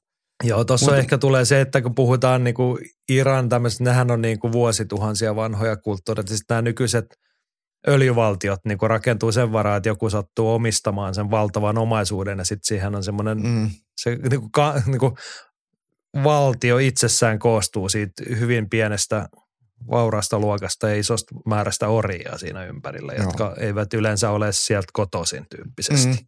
Kyllä. Anteeksi nyt vaan tämmöinen etninen profilointi. Mutta hei, nyt palataan siihen. Juuri nyt on se etnisen profiloinnin cornerin debyytti kerran kunniahetki. Jaakko Dalpakka, eh, suomalainen vielä, kamppailurheilija. No, mä, mä, nopeasti vielä palaan tuohon, tohon, tota, mitä Andy sanoi lähi että ne no, kasvatetaan voittamaan, mutta siis kun tullaan vaikka Venäjältä tai, tai jostain Iranista tai jostain, missä esimerkiksi jonottamisen muoto on täysin vieras – että jos sä haluat ruokaa, niin sä meet ottamaan sen tai sä jäät ilman. Tämmöinen länsimaalainen tai skandinaavinen hyvinvointiyhteiskunta, missä kävelet jonoa ja sulla varmuudella löytyy se nakkisämpylä ja, ja pillimehu, niin kyllähän se tekee ihmistä semmoisia pehmeitä auttamatta, kun ei tarvitse taistella mistään. Niin tämmöinen kulttuuriero näkyy näissä maissa, missä on niukkaa, että, kun on jouduttu oikeasti tekemään, vaikka nähty nälkää, mutta mut, mut semmoinen ottamisen kulttuuri, että sä saat just sen, mitä sä pystyt ottamaan, tai sit sä jäät ilman. Niin se näkyy, ja se näkyy sitten suorittamisessa. No niin, tässä saatiin nyt ihanasti taas tuonne toiseen maailmankolkkaan pieni tuommoinen profilointi, mutta onko tuossa niinku totuuden jyväinen myös siitä suomalaisesta stereotypiasta? Mä ainakin puhuttu, että suomalaisilla on asiat liian hyviä. No on, on suomalaisilla on asiat liian hyviä ja sitten täällä on täällä on hirveän salliva yhteiskunta siinä mielessä, että, että sä voit olla vähän minkälainen tahansa ja, ja sä oot aina hyväksytty ja se on musta tosi ok. Niin, niin, niin jos et sä olekaan paras heiluttaa hula rengasta, niin mitä sitten? Että et, et me sitten piirtää liidulla vaikka noita kukkia tonne seinälle ja aina löytyy vaihtoehtoja ja semmoinen kilpailullisuus, joka, niin ei ole lähelläkään niin arkinen. Niin ehkä se se vaikuttaa, kun me puhutaan suomalaisesta onnellisena kansakuntana. Joku voi sanoa, että ei olla, mutta näin niin kuin periaatteessa semmoinen joku tutkimus, nyt on kuitenkin aina ollut. Niin, että suomalaiset luokkaerot ja yhteiskunnalliset erot ja kaikki on, on aika lähellä toisiaan, että ne ei ole hirveän räikeitä, niin sitten se ehkä näkyy tämmöisissä ääripäissä, että kun pitäisi kilpailijan pitäisi olla sitten tosi ääripäässä kilpailija, niin suomalaiset niin iso osa suomalaista sijoittuu siihen – keskiarvoon, keskiryhmään niin kuin jo ihan yhteiskunnallisesti. Et ei ole rikkaita eikä ole köyhiä ja ei olla maailman parhaita, mutta ei missään tapauksessa olla maailman huonoimpia. Niin se on ehkä sitten tämä meidän peri, perisynti. Ja se ei ole estä sille, että joku voi menestyä, mutta se on vaan, jos, jos mun pitäisi piirtää semmoinen iso kuva, niin se olisi jotain tämän suuntaista. No, mutta nyt se totuuden hetki suomalaisen kamppailijan stereotypia, etninen profilointi. Ole siis se on just toi. Se on just toi, että ollaan kaikessa aika hyviä, mutta ei parhaita ja, ja ei missään tapauksessa olla huonoja missään, koska ollaan kovia tekee töitä. Et suomalainen on semmoinen keskiarvo, fyysinen suorittaja tosi useasti. Ja sitten mikä siinä näkyy, että, että suomalaisia urheilijoita arvostetaan sen takia, että ne tulee ajoissa paikalle, ne noudattaa sääntöjä, ne ei mukise, ne ei apinoi. Että et ne on niinku hyvää jengiä. Ja ne on kunniallisia häviäjiä. Ja kunniallisia häviämään sille kaikista parhaalle. Mm. Onko liittyykö tuohon se, että kun suomalaiset, niin me ainakin halutaan ajatella ja toistetaan sitä muutkin kuin me kaksi, että Suomi on myös siinä hyvässä mainissa, että meillä on niin kuin muissakin urheilulaiset, täällä järjestetään kunniallisia hyviä tapahtumia, hommat toimii, niin liittyykö siihen se, että ulkomaalaiset tulee tänne mielellään sen takia, että kun täällä hommat toimii, täällä pääset siistiin hotelliin, saat hyvää ruokaa, joku vähän maksaa ja sitten täällä niin kuin, niin kuin ehkä muita ma- maailmankolkkia helpommin voi jopa voittaa sen kamppailunsa. No olin just sanomassa, että suomalaisilla on jotenkin korkea moraali ja Suomessa tosi vähän kusetetaan.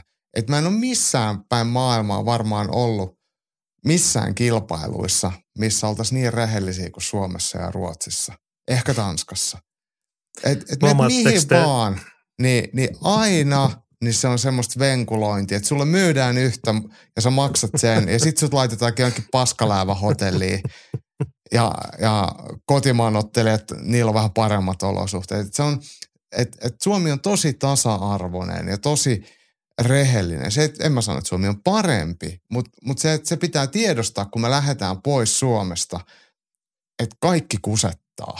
Toki kyllähän Suomessakin valtio kusettaa ja ne vie sun rahat veroihin ja niillä rakennetaan no jotain helvetin niin, pyöräteitä no niin, Espalle. Niin. Mutta näin niin periaatteessa, että Suomessa sä voit luottaa kaikkeen. Eikä Espal nyt mitään pyörätietä ole vielä. Siellä on vaan nyt rajoitettu sitä, että miten iso limusiinilla siihen mahtuu. Ja siellä poistettiin jalka, siis noin autokaista, että laittiin sinne lisää pyöräteitä, että siellä voi talvella pitää ne tyhjänä. Se kuulostaa kyllä hyvältä. Niin kuulostaa. Ja aidosti. No niin, mutta siis huomaatteko te ylilöintiperhe siellä toisessa päässä, että tälleen tämä toimii, tämä etnisen profiloinnin korneri, että kaikki muualla kusettaa sitä ja sitten suomalaiset on se rehtikansa.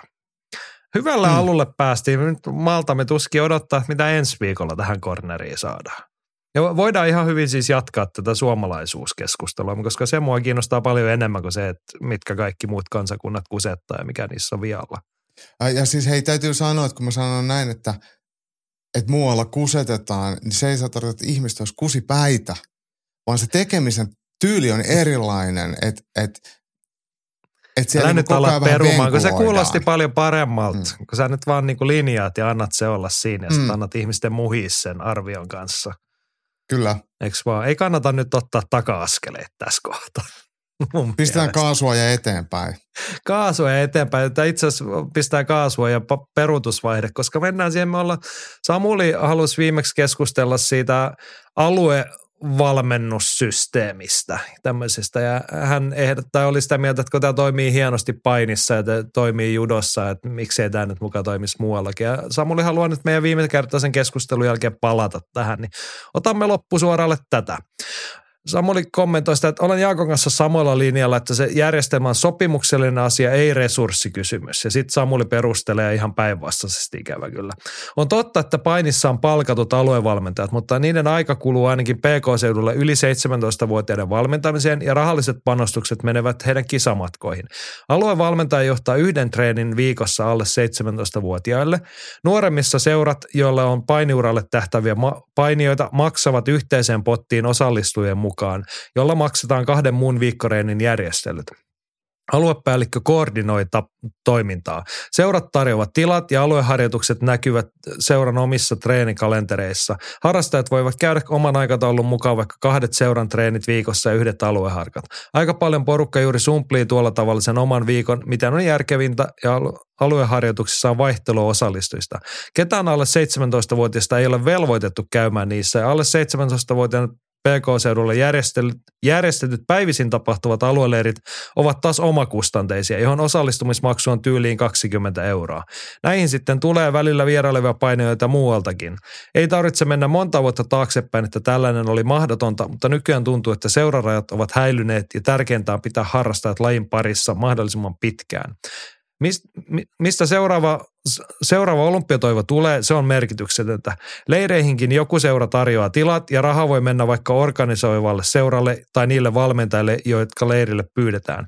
Sitten kerran kaudessa on niin sanottu kunnon leiri jossain Kuortaneella tai Pajulahdessa. Niissä on yhdistetty tyyliin Itä-Suomen ja Uudenmaan yhteinen leiri ja nekin ovat omakustanteisia, paitsi liitto taitaa subventoida vähän hintaa. Aluevalmentajat johtavat leirit. Muualla Suomessa taitaa olla kerran viikossa tehostetreeni, jonka aluevalmentaja johtaa ja kaikista kaikista seurasta saa osallistua. Eli viikkotasan alueharjoitusmalli olisi hyvin kopioitavissa vapauttelun esim kehähaiden GP Kymin ja Ahjon välille. Jos harrastaja tietää viikonpäivät ja kellonajat, missä harjoitukset tapahtuvat vakioidusti, oma treeni on helppoa rytmittää siihen. Tuohon vielä se Jaakon kaavailema kerran kuussa viikonlopun kestävä omakustanne leiri, niin alkaa ainakin PK-seudulla olla melkoinen mylly vapauttelun harrastamiseen. Ehkä se vaatisi sen nimetyn aluevalmentajan, joka soittelisi seurat läpi ja laittaisi someen treeniajat. Ennen kuin saat kommentoida, niin vielä Andin kommentti perään. Pienemmillä lajeilla, joiden liitoilla ei ole varaa palkata edes päävalmentajaa, ei ole mahdollisuutta rakentaa menestystä liittotoiminnan varaan. Se on täyttä haihattelua ja siihen käytetyt resurssit ovat kaikki pois muusta toiminnasta. Ainoa realistinen tapa rakentaa laajaa menestystä on tehdä se salien kautta. Yhdelle salille pitää rakentaa riittävän vahva kilparyhmä, jonka jäsenet tukevat toisiaan ja voivat treenata yhdessä päivittäin. Näiden olisi tietysti hyvä olla melko samaa, su- samaa sukupuolta ja melko läheisistä painoluokista. Lisäksi tarvitaan valmentajat tai mielellään useampi samaan tiimiin. Seuraajan välinen yhteistyö voi vain tukea tätä, ei olla itse se menestystä tuottava tekijä. Joo, Samuli kuvaili hienosti ton painin systeemin ja totesi, että se ei ole niinku resurssikysymys. Ja sitten hän luettelee ainakin kuusi eri kohtaa, missä on käytetty taloudellisia resursseja. Ammattivalmentajat, maksetut olosuhteet, valmentajalle korvaukset, omakustanne leirit ja sitä ja tätä. Ei, ei toi olisi mahdollista, ellei painiliitolla olisi satojen tuhansien valtioapua tai olympiakomitean rahoitusta. I, niin ja seurat saisi kaupunkien tuki, kun niillä on junnuharrastajia, niillä on kaupunkien tilat, mitkä on käytännössä ilmaisia. Niin, just näin. Ja sitten tullaan siihen, että ei sekään, sekin on jo resurssikysymys, että jos sulla on edes kerran tai kaksi viikossa semmoinen alueharrastaja, niin jonkun pitää se maksaa. Että hommataan se tila ja sitten sun pitää jollain saada sitoutettua siihen se valmentaja. Ja se mielellään saisi jotain maksaa. Tai jos sulla on keskellä päivää leiriä ja ne harrastajat maksaa siitä 20-30 euroa, niin sekin on jo resurssikysymys. Mm. Kun mun kokemuksen mukaan suomalaisessa vapaattelussa, niin eihän urheilijat ole valmiit maksamaan oikein mistään. Ei olekaan. Ei siis jengi nipottaa siitä, että ne joutuu maksamaan joku kuukausimaksu, mikä on joku 70, että, että saadaan sali, sali, että on katto pään päällä. Et, et, et, tota, se on, se on semmoinen niin kuin iso liuta kommunisteja, että kellään ei ole rahaa ja ketään ei ole valmiit käyttämään rahaa, että saataisiin enemmän. Et se on kyllä ihan semmoinen niin kuin yleinen ongelma. Se ei niin kuin haukku, mutta se on mun mielestä semmoinen iso jarruttava tekijä, että, että mm. sehän ei voi mennä niin, että, että minä en maksa mitään, vaan kaikki muut maksaa. Että sehän ei niin kapitalismissa toimi. Että et sä menet hakee ilmaiseksi kaupasta ja ajattelet, että kaupan setä sitten tuo huomenna sinne uuden leivän, mikä on sulle ilmanen. Että mm.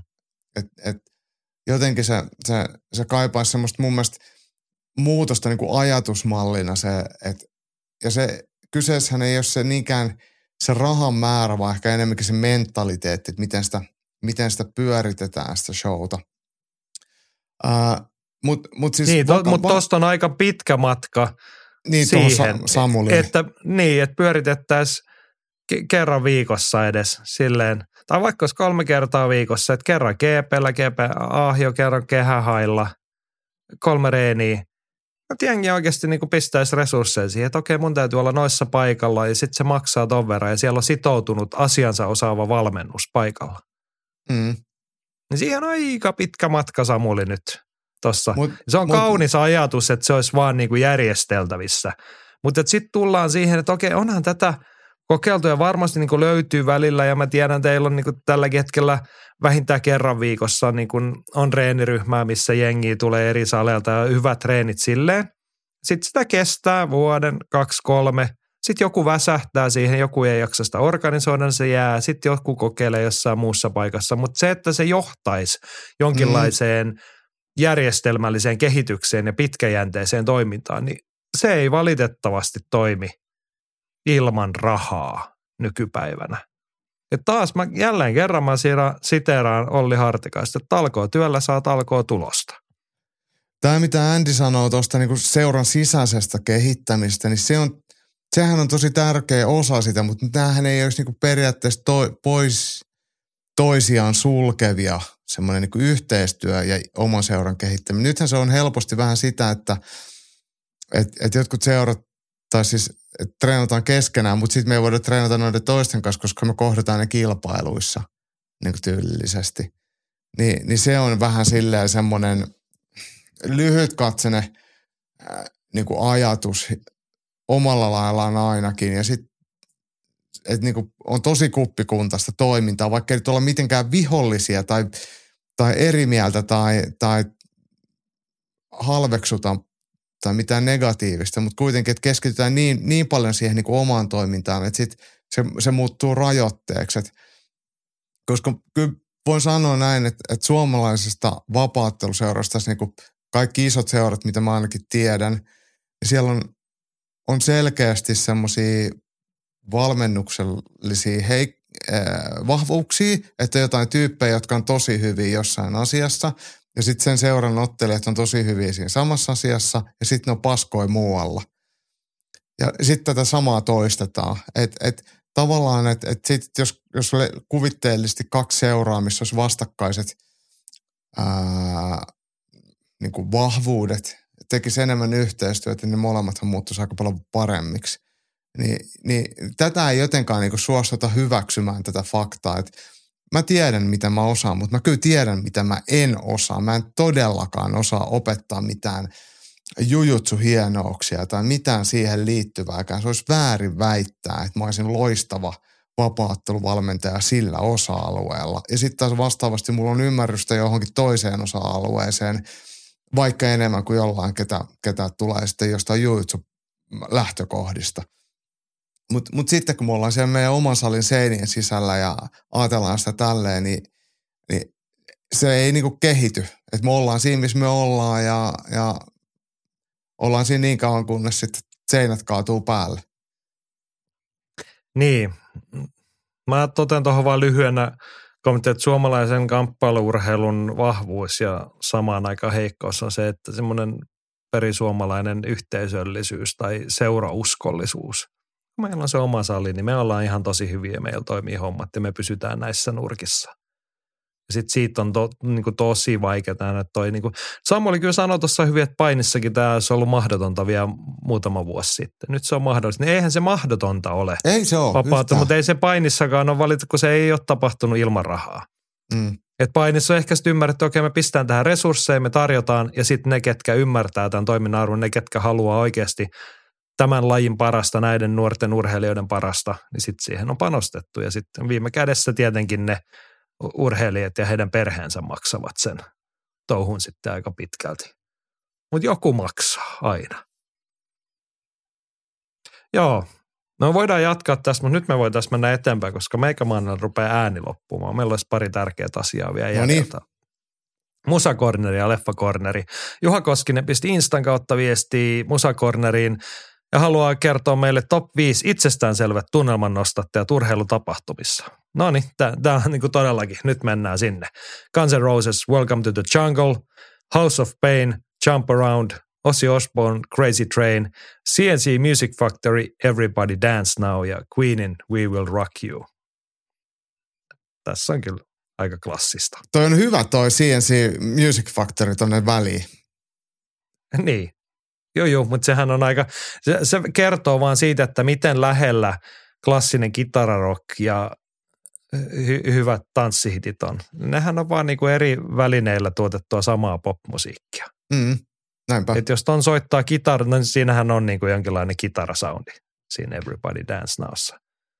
Tai että jos Welcome to the Jungle tekee niinku koneversion, niin ei ne niin kauhean kaukana toisistaan. Niin House of Pain on ihan hyppyheviä suoraan. Niin, joo siis nu metallia ennen kuin nu metal oli keksitty. Niin. Joo.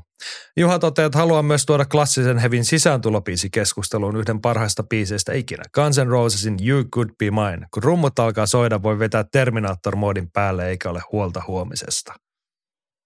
Ei Wallström on käyttänyt Terminaattorin tunnaria pitkään. Niinpä muuten onkin.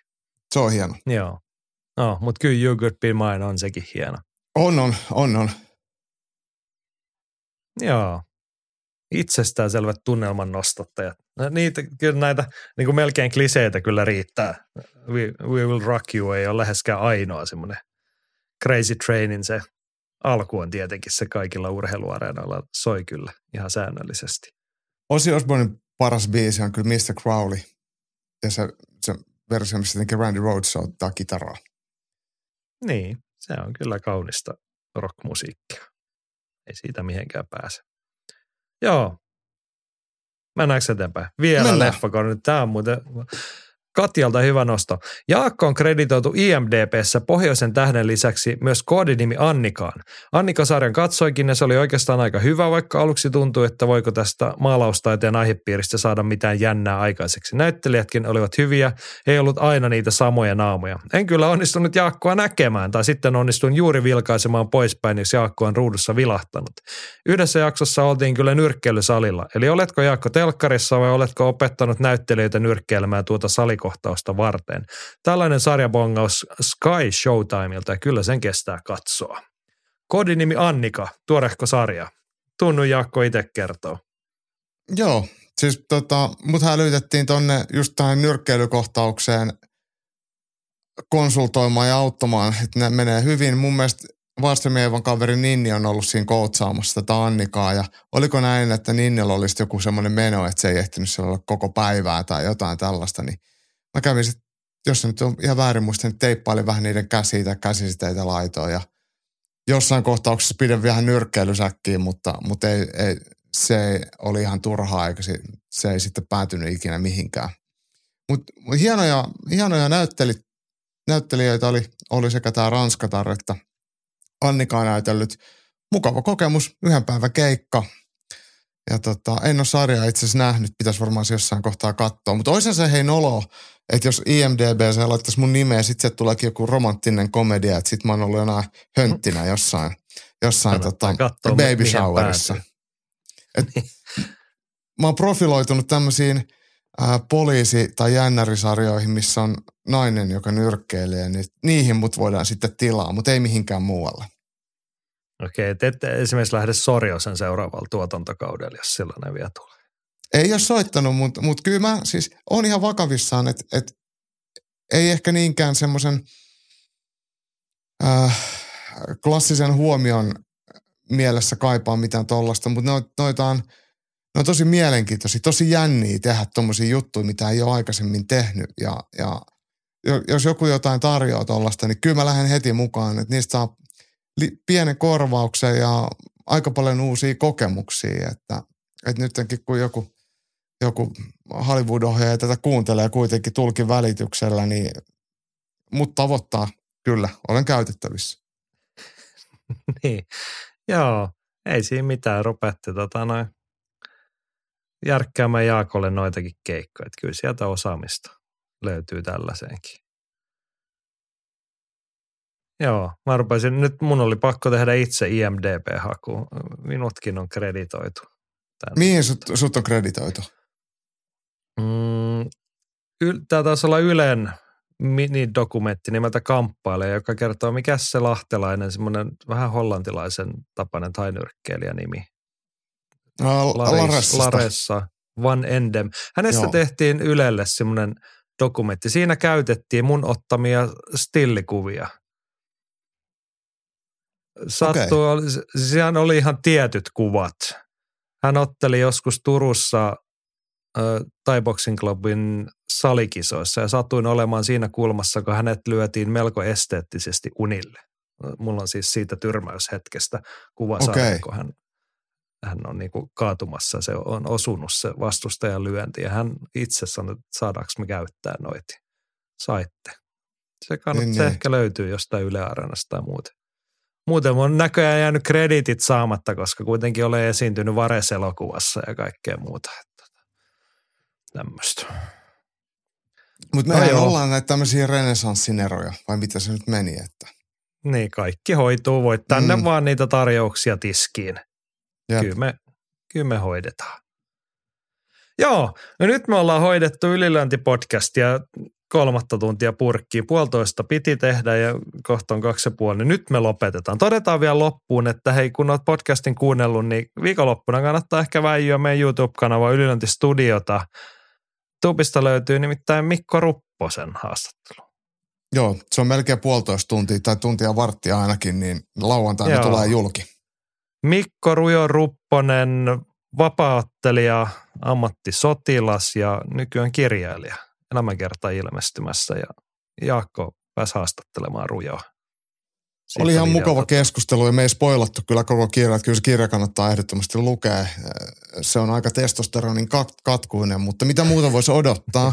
Ja koska me ollaan sen verran hyviä tyyppejä, niin Johnny Kniga antoi meille kirjoja vielä skabaa varten, niin me kannattaa väijyä sit meidän someen niiden Joo, varalta. joku pieni joululahja-arvonta tuossa pistetään pystyyn. Meiltä taitaa Roppe elämänkertaa kyllä, mutta ei puhuta siitä, puhutaan siitä kirjasta vaikka ensi viikolla, sitten kun haastattelu kuultu ja nähty Joo. ja kirjasta saa puhua, kun se on julki. Niin. Tällaista. Sitä löytyy siis viikonloppuna Ylentistudiosta, ellei taivas putoa niskaamme. Ja ensi viikon maanantaina sitten päästään analysoimaan, että paljonko sitä vihreitä tuli superviikonlopun rekordiin suomalaisottelijalle.